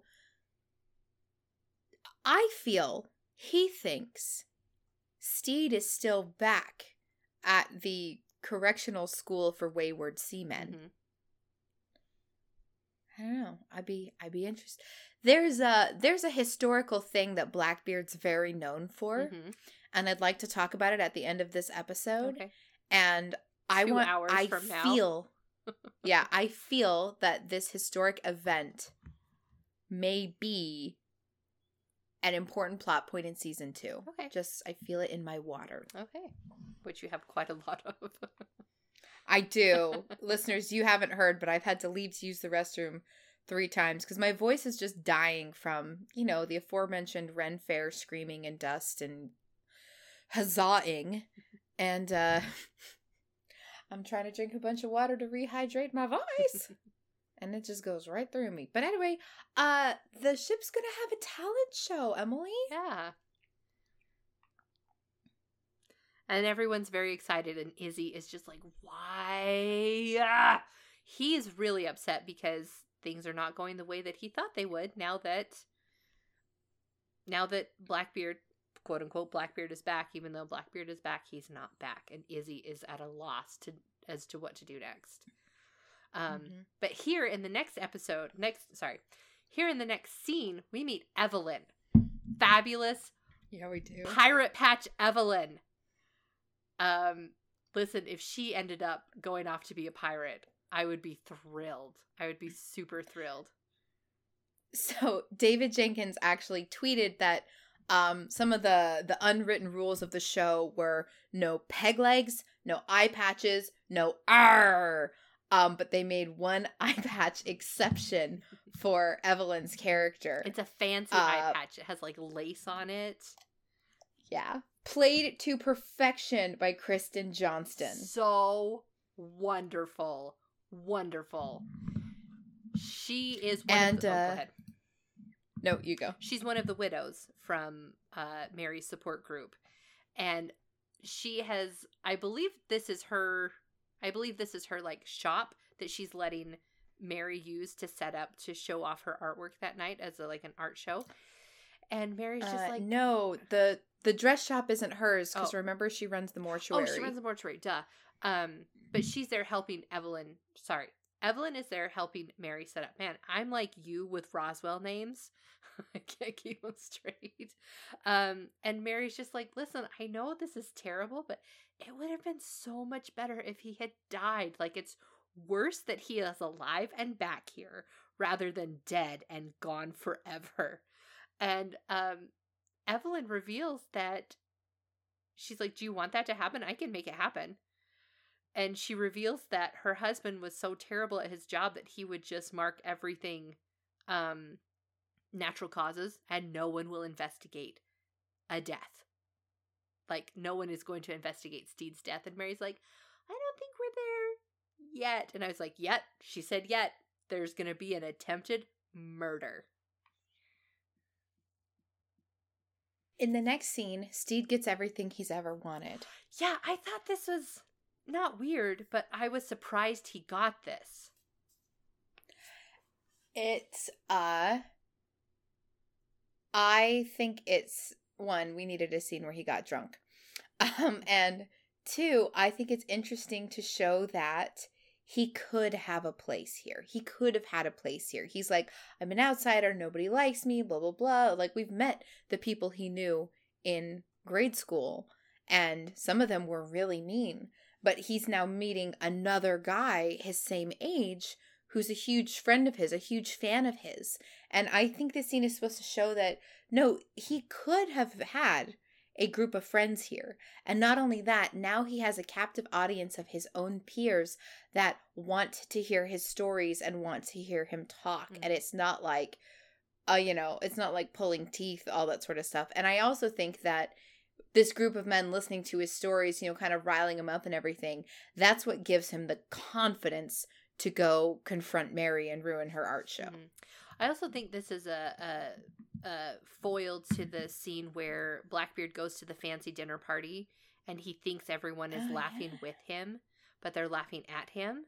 But in this case, I love that. Stede is getting people to laugh with him. Like he's he's not the he's not the butt of a joke or anything like that. He is the center of attention. And like you said, yeah, he does get that courage to go and ruin Mary's art show by saying she's not a widow. like he goes in and he's very drunk and he Yeah. makes a scene and says like she's not a widow. I'm back. I'm so great. And he Also, go ahead, yes. I forgot that he flashes back to the twins dying. Again with the gun and the not warning of older siblings, Megan. Again, Twitter. Be on my side here. I don't think that gunshot death is that bad because we just see the flash of the powder and smoke. Hmm. Plus, it's so ridiculous to consider you can trip over a gun and shoot yourself in the eye.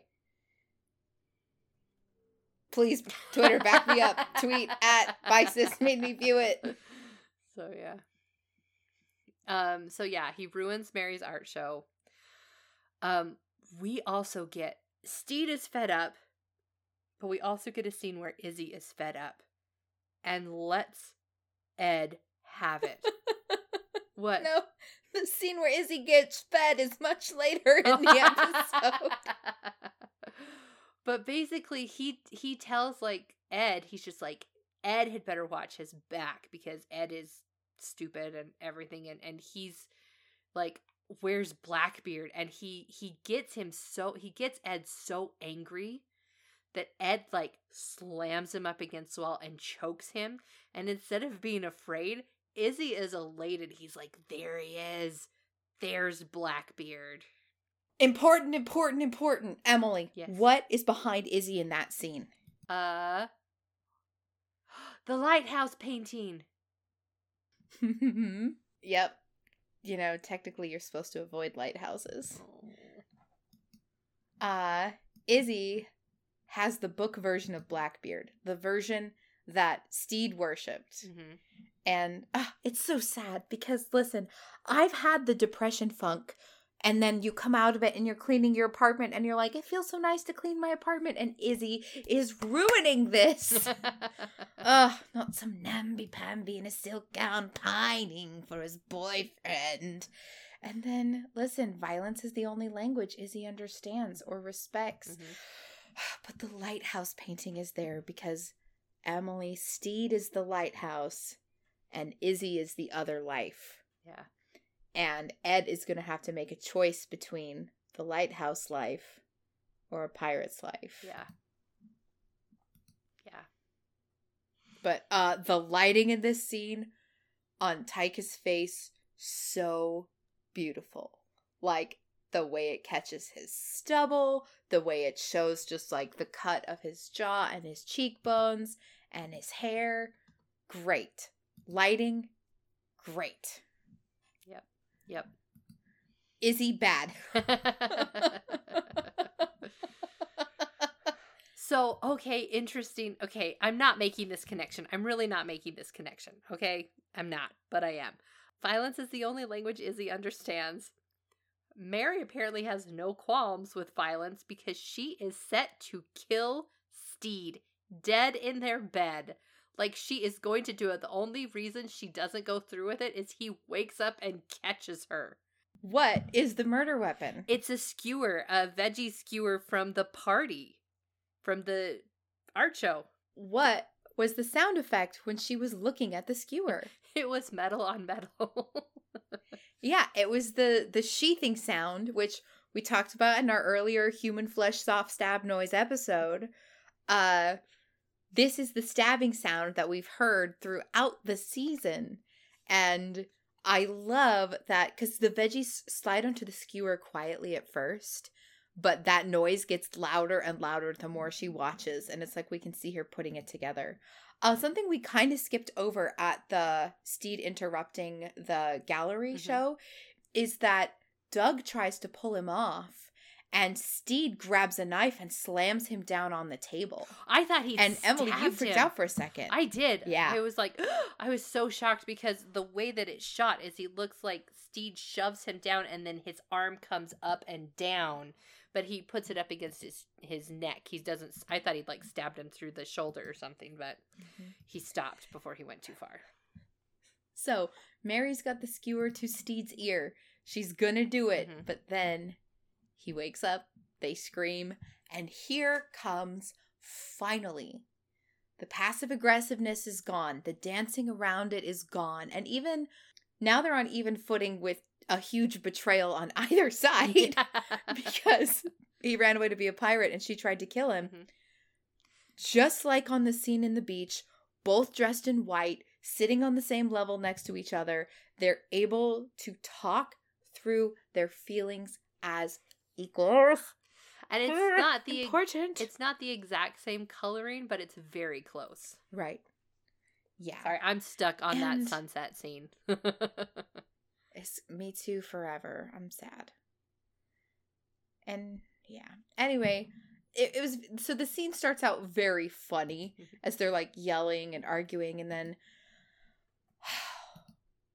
Steve says that he doesn't fit here anymore. Yeah. He realizes it now. He like puts it together, and then they start to talk about. She starts talking about how she feels about Doug. He asks her, uh, how does it feel to be in love? And as she gives this beautiful speech, we cut back across the season to the two of them together. Mhm. And Be- be- between Ugh. Ed and Stede. oh, sorry, yes. Then we cut back across the season to moments with Ed and Stede. So it feels easy. It's just like breathing. He understands my idiosyncrasies, and we, you know, see them in the closet. Uh, finds them charming, even. we expose each other to new things, new ideas, and we laugh a lot. We just pass the time together so well. I call those things love. I hope you find that someday. Ah! and then Emily, what does he say? He says, I think I have. Like, I think What's her name? Ed. And she just hugs him. Ed. Like, they She just like they were thrown together by chance. They have every right to be angry and bitter at each other. And instead i think they are both so happy that they have found someone. Each each of them has found someone that makes them happy that mary is happy for stede and stede being happy for mary is a great ending to their marriage relationship like they get to part on very good terms rather than how can I hurt you so you hurt like I hurt?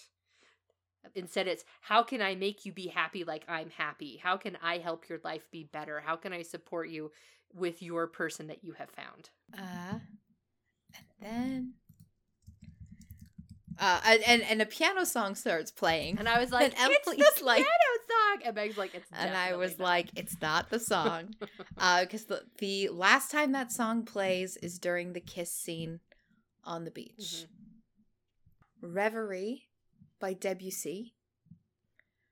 Uh and it's it's playing in the what does it feel like to be in love?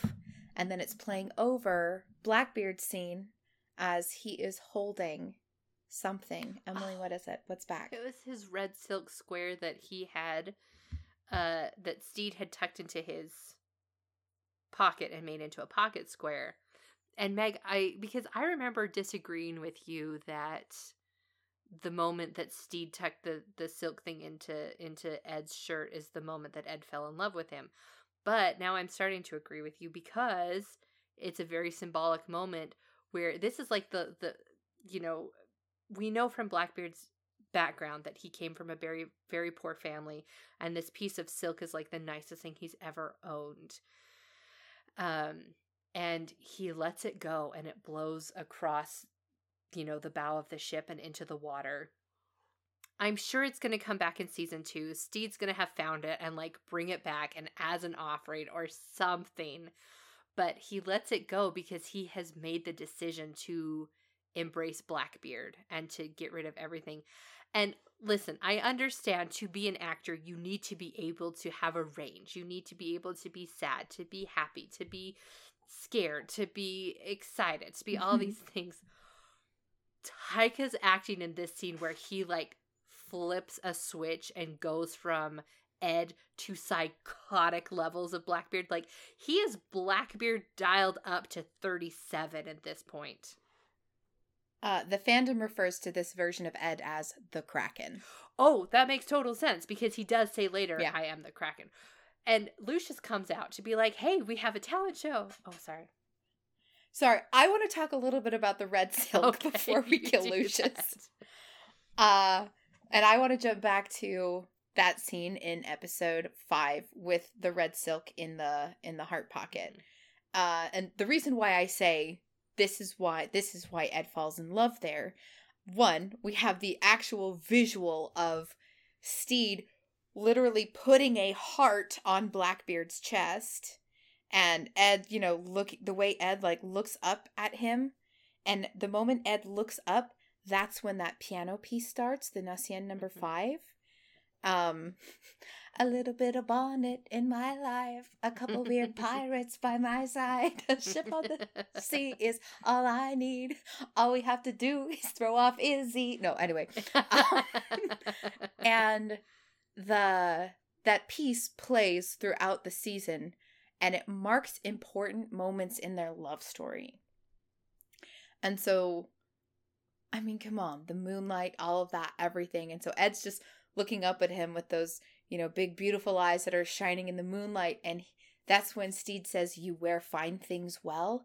And Mhm. I think that's the moment because, you know, Ed's feeling very raw and rejected by like all the fancy people throughout that episode, both like the people that they capture in the place where they go to the party and the way Stede just accepts him and not only accepts him but compliments him, like raises him to be like, oh, not only do you, you know, do it, but you do it well.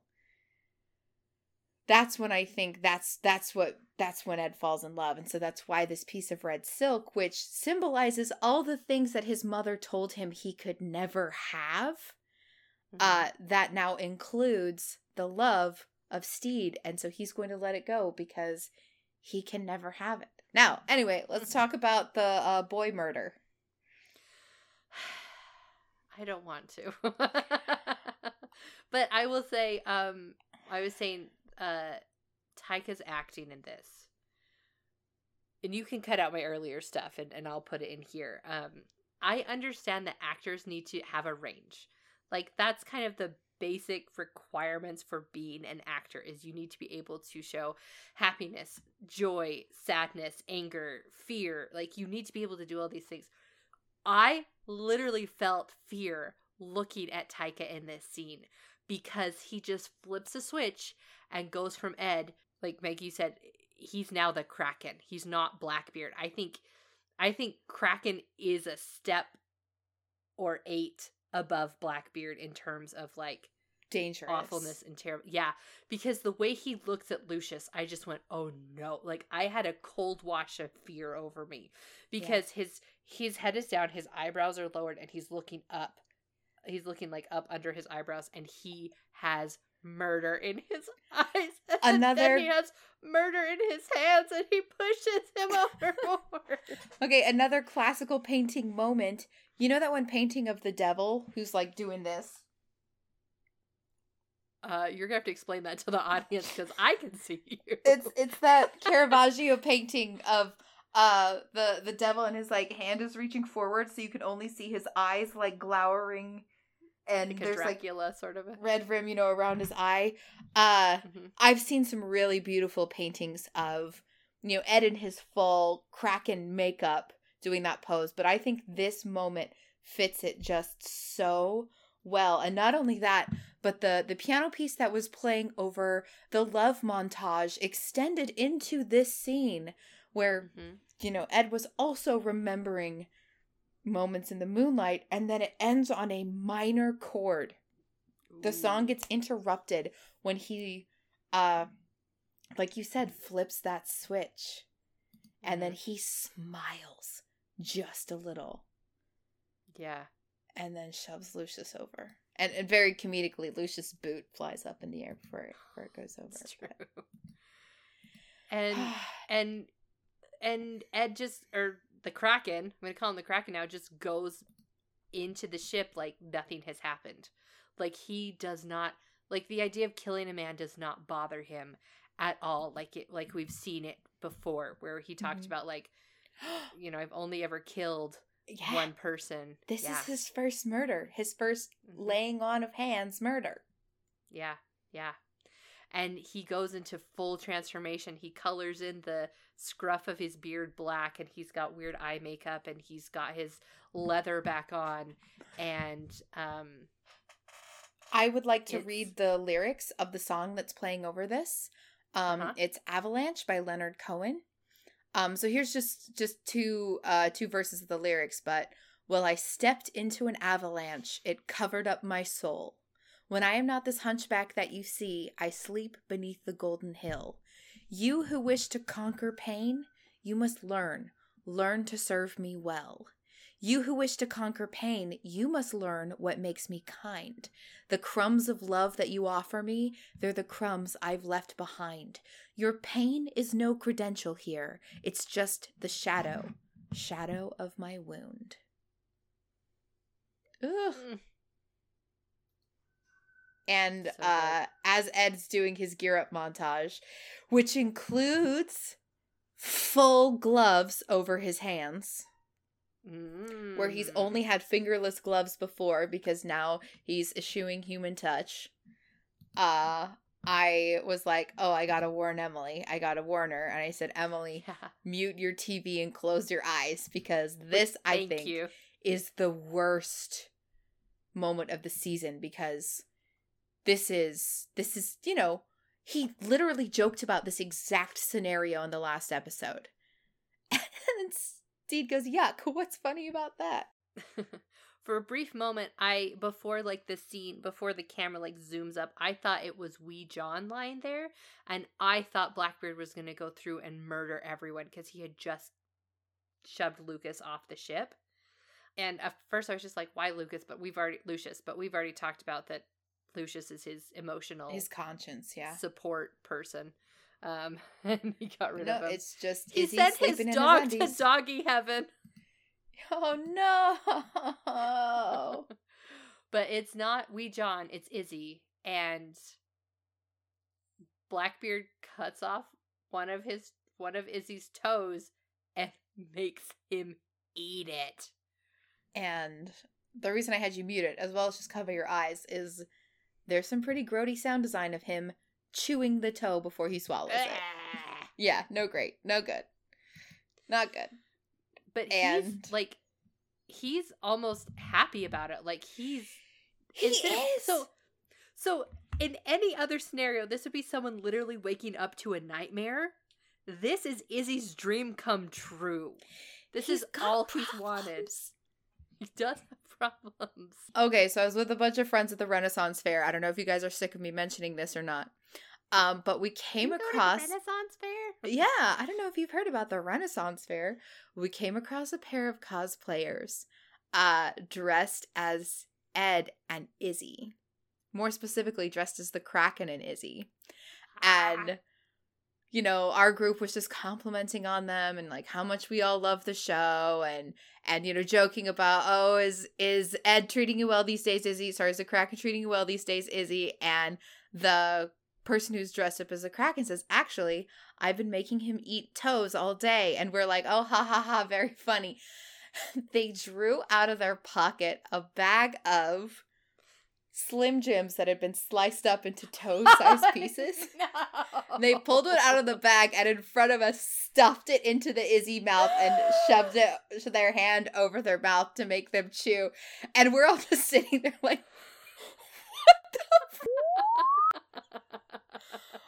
um, but in a happy That's story, amazing. it turns out Vico, who plays Jim, was at the fair uh yet yesterday as well in Izzy costume, and they had got to do the same bit for Vico, and I'm like, Aw. Uh-huh. that's that's got to be a fun feeling. So, yeah.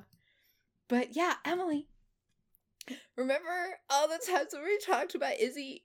And it's about how violence is his love language, and it's the only it's the only emotion that he understands. And here he's mm-hmm. gonna at what cost? Izzy. Listen, I I don't need someone to teach Izzy to be soft, okay? I don't want to completely transform him into someone he's not. I just I just need someone to teach him that there's more. I just need him to find out, you know, it doesn't have to be like this. You don't have to hurt in order to deserve your partner. Yeah. I feel that this is a role that he's just played his whole life. Yeah. And this is the role that all of his, whether it's business partners or whatever, have expected of him. And he's never had the opportunity to learn anything else. He could have with Stede, but he got rid of Stede. Mm-hmm. The So- end of the scene is so good where he's like, We have a lot of work to do. And then Izzy says, Uh, shall I summon the boy to take notes? And the Kraken says, Don't bother. He's dead. Yeah. Then, Emily, what's going in the water? They make the crew clean out Stede's cabin and toss everything overboard. I didn't see if the plant survived or not. I didn't see if that got tossed over. But Mm-hmm. all the books, oh, this hurt my heart so bad because all the books are going overboard. This is Stede's pride and joy, but uh, the Kraken is literally getting rid of everything that could remind Edward of Stede. Although, I would like to point out, they only get rid of things that are visible in the cabin. And they don't open the secret compartment into the auxiliary wardrobe. because Hmm. Izzy doesn't know about the auxiliary wardrobe. Only Ed knows. Yeah. So there are, there's, I know we're ending the season in a dark place, but there's still hope to hold on to. Mm-hmm. Um, let's see. Going So- through, going through. uh, we go from the cold, dim life on the ship to another golden morning in bed. And now Mary wakes up and Stede's there. And she's like, Did you make me breakfast in bed? And he says, No, that was Doug. And she turns and Doug is there. I love that the two men in her life are there to like like support her and figure out a solution to their problem. And basically what they have done is they go to Evelyn and they're explaining that they want to fake Stede's death and they need a body of approximately Stede's, you know, shape, size, age, whatever. And also, we get to borrow her pet cheetah as part of this, which I think is great. The cheetah is a celebrity. Okay. Uh, that is the same cheetah that's in the WAP music video. Who's his or her agent? I think that would be a fun job. Yep. Um, and I knew, I knew exactly what was happening the minute we saw this next scene. Is they have found this tiny rock. Like there are a few, there's a few other rocks on it, and there's a few palm trees on it. But Izzy has brought uh the crew out to this this uh armpit of an island, just saying like, hey, uh we're gonna do a talent show out here and we'll bring we'll bring ed out in a minute. And and i knew he was marooning them. I knew it. I knew it. I knew it. But like black pete is dressed up in like a face white face paint and like a powdered wig and people have got juggling stuff and like they're they're prepared to put on a show and who's out there buttons is out there sweet is out there olu uh black pete roach Roach. wee john I think that's it. Yeah. Uh, Emily, do you know what it's time for? what It's time for historical accuracies in this episode. Okay, i'm ready All right. The historical accuracies in this episode include the fact that uh, after they signed the uh, after they both signed the pardon, the act of grace, mm-hmm.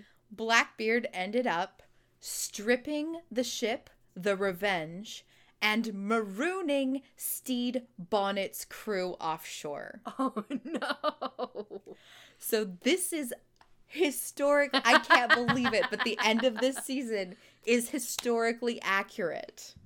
Um, and then something else I want to point out is sadly, uh, Stede Bonnet was hanged for his crimes. Uh, he didn't get pardoned by act of grace No, uh, so because some other because they both I think they both might have ducked out of the act of grace, um, but he was hanged. When he was, he carried a bouquet of wilted flowers with him to the gallows and held it while he was hanging. Which I believe the bouquet of broken flowers that Stede's holding is an homage to that historical fact. So there you have it, historical facts in this episode. i love that david jenkins well done sir well done sir What do you think everyone's talents are? Can you divine or deduce? I think Black Pete's was going to be a, a monologue. Oh, and I forgot. Um, he's talking to Izzy, and he's like, "Are you sure you couldn't find Lucius? He loves this sort of thing." Like Black Pete, I is he doesn't seem worried, but he's definitely like, "I want Lucius to be here. Where is he?" Like he notices that Lucius is gone. Um, uh, Olu has a, a stick with a rope tied on it, so I don't know if he's going to be doing ribbon dancing. Um, Roach says he thinks his talent is juggling. We will see. Um, I don't know what what Wee John had. I, I didn't see what his thing was. Maybe he was gonna be oh drum. Wee John drum. has a small drum. Yeah. Mhm. And what did the Swede bring to the island? Oh, I missed that. What did he bring? He brought a little wooden puppet. He brought a very crudely carved marionette. I was sad we didn't get to hear him sing again. Yeah. Maybe the puppet would have sang. Maybe. Uh, Mr. Bums, Uh, I'm sure, was going to do his like weird, like oh, Yeah. again. Uh, I would like to point out when Lucius, uh, sorry, when Black Pete says Lucius would love this sort of thing, Wee John does say, "I'm sure he'll turn up." oh, that's right. He's like the ship isn't that big, because Lucius has gone missing once before on the ship. Mm-hmm. It's Although when technically Jim. this time he's gone missing off the ship. It's. So uh, It's when Jim locked him in the crate. we have been exercising together because we want our bodies to be smaller. Everything's fine. but the rest of the crew is still on the revenge, and the Kraken is recruiting them to the point that it's really creepy. Like, uh, like the Kraken is lit from behind, all the curtains are drawn. This is total atmosphere. He's turning this cabin into what his ship's cabin previously was when we saw him before, where he was like still kind of like in the dark. But he's definitely doing an atmosphere thing, and it's freaking Jim and Frenchie out, which it should. Yeah. But they're Because Frenchie comes in and sees Jim's body on the floor because Mhm. uh, Fang used the stun move on Jim. Yeah. Um, and and so they've been invited to join the crew. I say invited.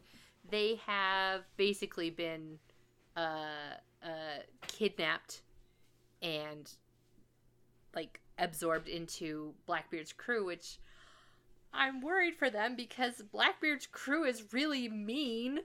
And like at one point, um, because Jim's been rendered unconscious, and at one point later, when they make Frenchie hoist this new flag, and we'll talk about the new flag when we get there, but he has to do so at gunpoint. Frenchie is really being held hostage as well. Um, but the reason they kept him is they said, Can you sew? And I assumed it was they were going to keep him so he could sew up any wounds or bullet wounds or stab wounds or whatever. But turns out, uh, Kraken wants Frenchie to add to the pirate flag. And we'll we'll get to that in a minute. I don't want to jump Yeah. ahead too much. Um Um, I am very much looking forward to Frenchie and Jim's season two black leather boy band looks. yeah, I wonder how they're how they're gonna how they're gonna do that because, like you said, everyone has a very specific look, and everyone has. I mean, with the exception of Blackbeard and Stede, everyone has the same outfit the whole way through. All the pirates have Mhm. their look, and I would be interested to, I'd be interested to read about how much of the look was costuming and how much input the actors got to give on their pirate background and their pirate clothes. um, I know Roach had the actor who played Roach Samba. He did an interview where he talked a lot about the the influence and the input he had into his outfit. And one of the things he specifically asked for were the the small, like almost dreads in his uh, in his beard. Mhm. Um, that he wanted six of them because he wanted it to feel like a cockroach on his face. Ew. And so, like, if you look closely, he has six small little twists in his beard. I mean, that makes sense. I wonder, does he say if that's his real beard or if that was a, a glue on? No, they were. It would have been a prosthetic. Okay. All right. Um, let's see. Uh, I think that. Um, so I feel like Stede is the origin of the fairy tales, because when he leaves the ship for good, the fairy tale feeling is gone, and we have evil, evil Kraken again, and the. I say this because the plan that they have to fake Stede's death should not have worked. It's very cartoonish, it's very slapstick, but I think because he's there, it works. And basically, what it is is um, Stede comes into town declaring his love for his wife, whom he and he's apologizing and he's brought the flowers, Megan, like you said. Um, and the people in on it have spread rumors around town that there's a wild cat loose and everybody better watch out. And uh, basically, how they've set it up is the cheetah shows up, runs after Ed, corners him in an empty store, and Ed makes a whole bunch of noise while the cat just chomps down on chicken, which never feed your pet chicken bones ever, ever, ever. I feel though that leopards eat big bird bones in their real lives though, right? Those of you who have pets other than cheetahs, don't feed them chicken bones. um, while Stede is smearing pig's blood all over him. And he comes out and he says something like, Oh, don't blame the cat. It was just doing what it was like born to do, or something to that effect. and then I thought this had gone wrong. I didn't realize this was part of the part of the the trick for a minute. But a carriage zooms through town, appears to hit Stede. It stops, so Stede is between the carriage and the empty store. Um, the person he gets in the he gets in the carriage, pulls out the body that is dressed like Stede, and Stede jumps, hops in the carriage, and the carriage zooms away. And so people are like, "Oh, he could have survived that because they think the body laying on the ground is Stede." And this part, I told Megan, it's a piano falling and smushing the body. That's the dumbest thing I could think of, and it was brilliant. It was so funny. This was probably the funniest part of the whole thing is the piano falling on the body and really smushing this poor dude. I do like they included a wrap up scene with Stede and his kids, Mhm. uh, especially with his daughter. Um, and it shows that she like understands what's going on because I think she was really angry at him for leaving as well. Mhm. Um, but she's made a wonderful compromise and split his petrified orange in half. So instead of leaving, you know, running off to sea and leaving everything, you know, like leaving nothing behind, blah, blah. So instead of running off to sea and leaving nothing behind, uh, now she has something to remember him by, which Yeah. I think is sweet and I love that. But it's all in preparation for some pageantry. and Stede is able to go off and row into the golden sunset. And in a dinghy that he's just gonna jump in the boat and and hit the ocean that way. Um, Hi. Hi, it's me. hi, I'm here to talk about this scene specifically. I'm ready. Uh, before he goes, Mm-hmm. he tells Mary that he's not taking any of his money this time. Oh, that's right. He is leaving her all of his family fortunes because we have heard time and again only peasants can marry for love. Mhm. And that he completely bought his way into being an authentic pirate the first time. Aw. And uh this time he's going with Oh wait, we're skipping way to the end. We're skipping too far, I think. No. right? Because the people on the he just drives away in the carriage, and then we got to talk about the crew that's on the maroon island.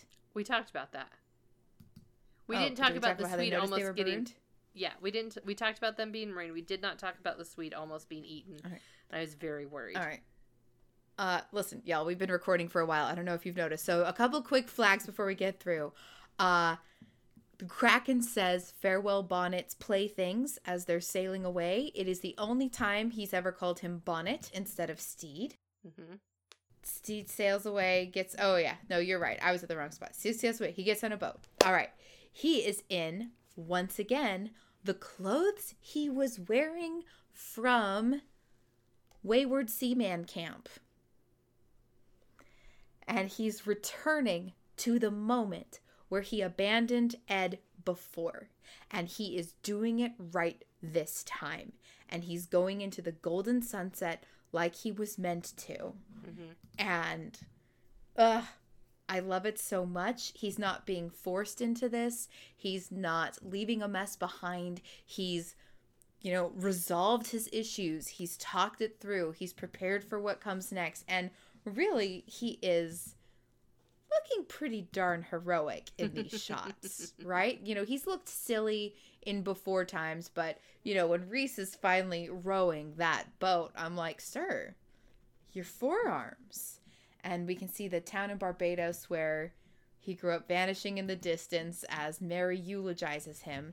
And then, Emily, we cut to the Kraken. Izzy's got Frenchie at gunpoint and they're raising the flag. Tell me about the new addition to the flag. And he's drinking heavily. Yep. Um, I feel like this is going to be the new normal for the Kraken, uh, for Ed, is to Mhm. be drunk all the time because this is not a place he wants to be, emotionally or mentally. Mhm. Um, but yeah, they've got Frenchie at gunpoint, and I talked a little bit the reason earlier they wanted someone who could sew because uh, he added on to Blackbeard's flag a whole extra strip with a heart, and it looks like the figure is stabbing the heart, and I love, I love that they had they had kept that out and then added this at the end. I think that was Mhm. a great acting directing choice. Uh, originally, I was surprised that the red piece of silk that he let it go. yeah. I thought he was going to cut it up to add it to the flag. Mm-hmm. Um, but I would much rather Stede find it because when uh when Ed does let the piece of silk go, we don't see it hit the water. It gets picked up on the wind and it's like it flies away almost like a bird. And I like to imagine it's the last piece of the fairy tale magic escaping the ship Mm-hmm. and it's just gonna find Stede wherever he is on the ocean somewhere in season two. Yeah, yeah. Um, But but what does Ed do in his room when he's alone? he sits there. Well, first of all, he has cleared everything out. It is empty. It is completely empty. Um, and he's sitting in the window, curled up, crying. The only thing he has left of Stede is the light, the the lighthouse painting, and it's not just like, oh, I'm kind of sad. A couple tears trailing down. He's weeping. He is in a bad, bad place. Um, he has done things that he has not wanted to do, and I think he feels trapped. Do you know why um do you know why he kept the lighthouse painting? Why? because to remember that technically you're supposed to avoid lighthouses so you don't cracken up on the rocks. oh, dear. well, and I feel emotionally he feels cracked up on the rocks right now. yeah, yeah, he's he's not in a good place. Um, and there's no one that he can talk to about this. He's gotten rid of everyone. He's gotten rid of Lucius, who can help him make sense of this. He doesn't have Stede anymore. He got rid of everything that reminded him of Stede. He is just like he's denied himself this happiness. And I think he is deliberately punishing himself. Not he's making no attempt to get out of this. He is going to do everything he can, really, like I said, to punish himself. Mm-hmm. And we we cut to the marooned crew, and Buttons is finally getting to fulfill the season, the episode two prophecy of eating the crew. Poor Swede running around screaming. Uh, Roach is in on it, and then Olu sees something up on the horizon. And he's like, no way. No way. And it's Stede in his dinghy, and he found him. He found them. And when we were recording uh, episode nine, you're like, "How's Steve gonna find anything in the middle of the ocean?" And I'm like, "He has his ways." So Emily, I know season one is a bit of a cliffhanger, Yeah, but can I get your Wait, wait, really? general thoughts? Oh, really fast. So the Swedes running around, they're trying to eat him. Roach and and Buttons are trying to eat the Swede, and everyone else just like looks so bored. Just like, okay, this is happening. All right, ask your question. again. I'm So- so sorry. That is our first season. I am sorry it ends on a cliffhanger. I I really did think by the time we recorded this episode they would have announced season 2. But can I get some of your overall thoughts on season 1 of Our Flag Means Death? Yes. So Um, listeners, we re- we watched this and immediately have recorded it, so I haven't had a lot of time to come up with theories, but this is just off the top of my head. I think that when Stede finds Blackbeard again, Ed, Kraken, whoever, he is going to be so horrified by what's happened that he abandoned the crew, that he killed, quote unquote, did not really, but killed Lucius. Um, you know, uh, cut people's toes off and made them eat them. Here's what I'm afraid of is that he's going to say basically, I don't like the person you are. And they're going to split and go off separately and become not enemies. That's not what I'm saying. But they're not going to be on the same ship and they're going to keep running into each other as rivals, but like pining rivals. That's what I think is going to happen. They're, uh, I think season two is going to be enemies to lovers. Mm-hmm. Mm-hmm. Um, and I also think that the way we had the build up to meeting Blackbeard in episode 4 Mm-hmm. um, I'm going to make a very specific prediction, and that Stede and Ed are going to be back together romantically by episode four. And then the remainder of the season will be like trying to get back on even footing. That might just be wishful thinking for me. So. Well, because um, we talked a little bit about Stede kind of coming into his own as a captain in the last episode. And I think he is. He's much more confident and capable than he was in episode one, you know, in the beginning episodes. He really has grown as a person. Um, and so I'm going to say he doesn't need Blackbeard anymore in that way to teach him the ropes. Um, so I don't know like I don't know what they're going to be able to do because remember Mary's beautiful um beautiful speech about we do this and this and this together. Um I don't even with the fairy tale veil or gauze or wool over people's eyes. I think Stede is going to have a really hard time with what Ed has decided to do. Um so yeah, yeah, and I and I'm what I'm hoping doesn't happen is I personally detest uh miscommunication as a trope. I it can be done well, but it usually isn't. It's usually like, well, if you listened for 2 seconds, you could fix this. Um so I I don't know how they're going to exp- how he's going to explain to Ed why he chose to leave. Maybe he was going to say I was always going to come back. But Ed I think was so betrayed by that that it's not going to be a oh everything's fine now I'm here like he did with his wife and kids.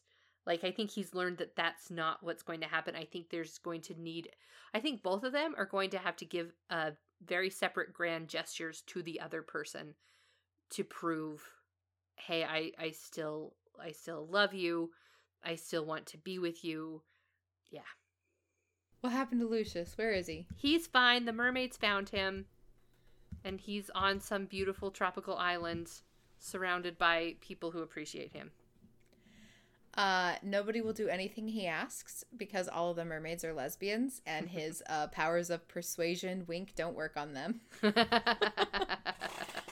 will we meet any more of Spanish Jackie's husbands? Yes. Yes, I think so. Um I again don't want to wish worst enemies upon worst enemies, but I think I think Izzy, I think Spanish Jackie could make it work with Izzy.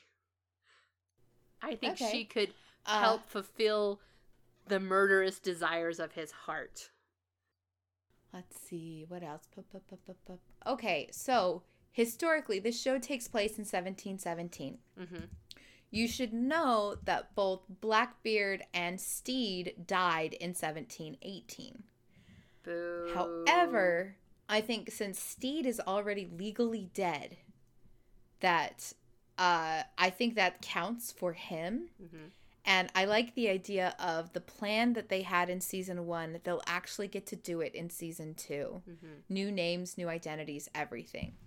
But here, here is the historical fact about Blackbeard that I think is going to heavily influence season two. So, uh, one of the most famous things that Blackbeard did is he blockaded a town in, I want to say Carolina. Let me look up the. One of Give the me a second to look this up. My reference isn't isn't loading.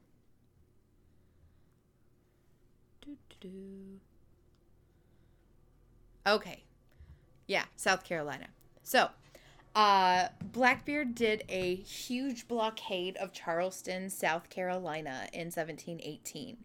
Um, he came in both with the Queen Anne's Revenge, which was his main ship, uh, three other vessels. He stopped every ship trying to leave port and completely plundered them. No vessels could come in or leave the harbor because of this pirate blockade. Mhm. And he captured a group of citizens off uh, the things as well, and he held these hostages for ransom. And Emily, what was the ransom demand? Would you like to guess? Uh, spices? Nope. Oh, is it gold? Nope. Women? Nope. What was it? Rum. It was. Oh, sorry. I thought you said rocks. I'm like, why would he want rocks? But you said rum.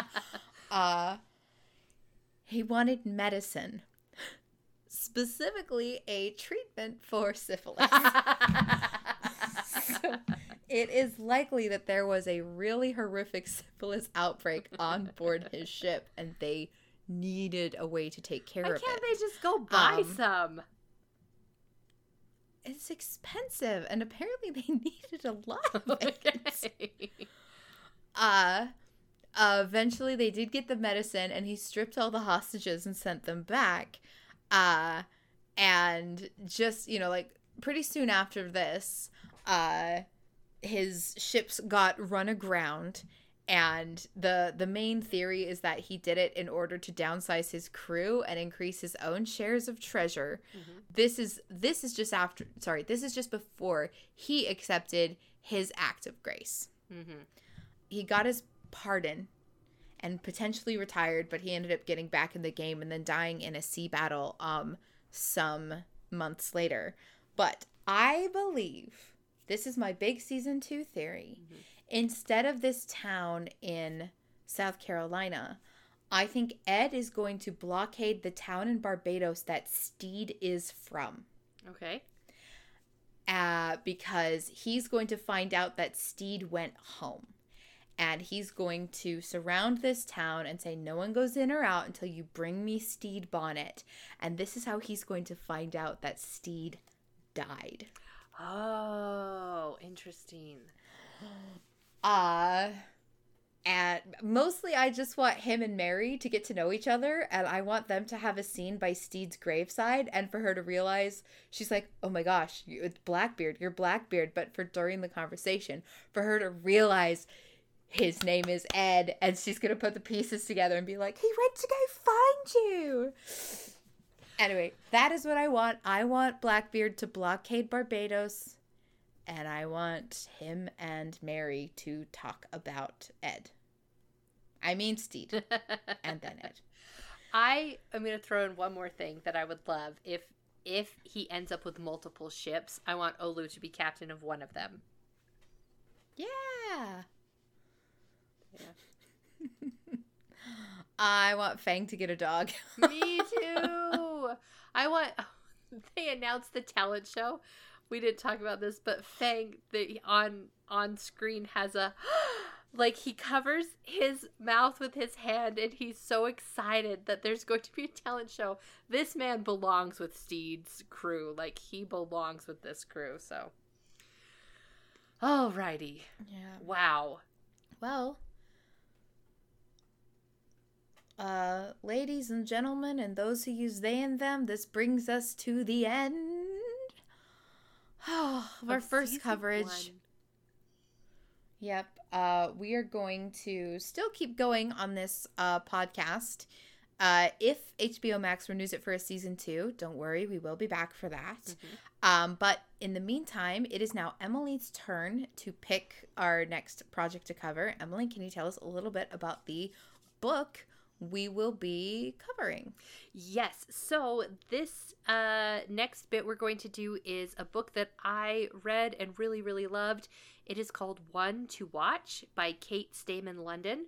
Uh, she's an amazing author. This is her first published book. She's written a ton of television episodes, um, but it is about a plus size woman who is uh, basically like a I'm not going to say influencer, but she's a, a plus size blogger, and she gets really drunk one night and writes a blog post about kind of like really dumping on the Bachelorette and how that's not like a true representation of America and and love and things like that and it garners so much viral interest that she is invited on the next season of the Bachelorette to be the Bachelorette. And I just loved it so much and it's a fun it's a fun read and so Megan I'm really excited that's the book we're going to we're going to do next. It's probably 250ish pages. It's not very long, so And what do you think? We're going to cover it in like 40, 50 pages at a stretch? Mhm. Yeah, I'll I'll split So- up the pages and and we'll go from there. So Okay. Yeah, so that that will probably be between five and eight episodes of podcast coverage, Mhm. um, and then after that, uh, it's my turn to choose again, and Emily and I will be covering the first two seasons of Mob Psycho 100. Yeah. So yeah, uh, thanks for jumping in on our miscellaneous feed. You can also find us on two other feeds, one dedicated to the Stormlight Archives by Brandon Sanderson, and the other solely for the 1999 edition of the Roswell television show. I'm Uh, trying to convince her to also watch the new one, so we'll see how that goes.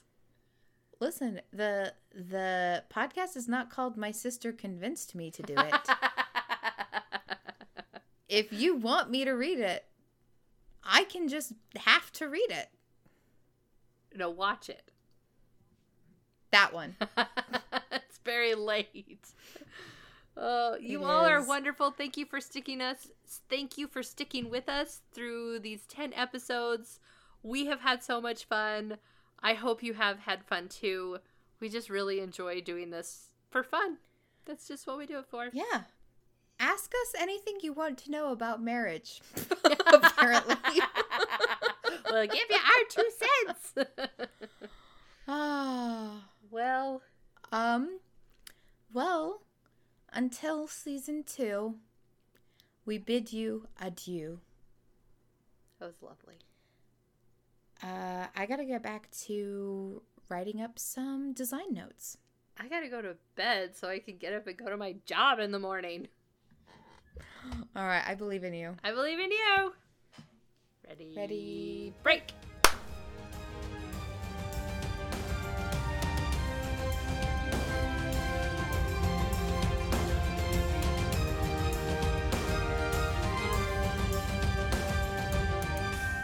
I can't believe it. We have completely finished our first coverage of a thing, all the way to the end. It's amazing. Ah, so we are again taking this feed off vacation for the rest of September, but Roswell and Stormlight Archive will continue on, and you'll all be just so relieved to know I have figured out my sound setup, so you will no longer hear me fidgeting and bumping the mic or the table constantly all the time while I am talking. Special thanks to Michael B. and Biancardi for the use of his song A Passing Storm in our episode intro and outro. And as you enter this little hiatus time between now and then, hey, how about you tell a friend about our podcast? Or tweet us any questions you have about marriage or piracy at Sis Made Me View It on Twitter. Anyway, I love you all, and I wish you great luck on your immediate future endeavors. I know you can accomplish them because I believe in you. Bye.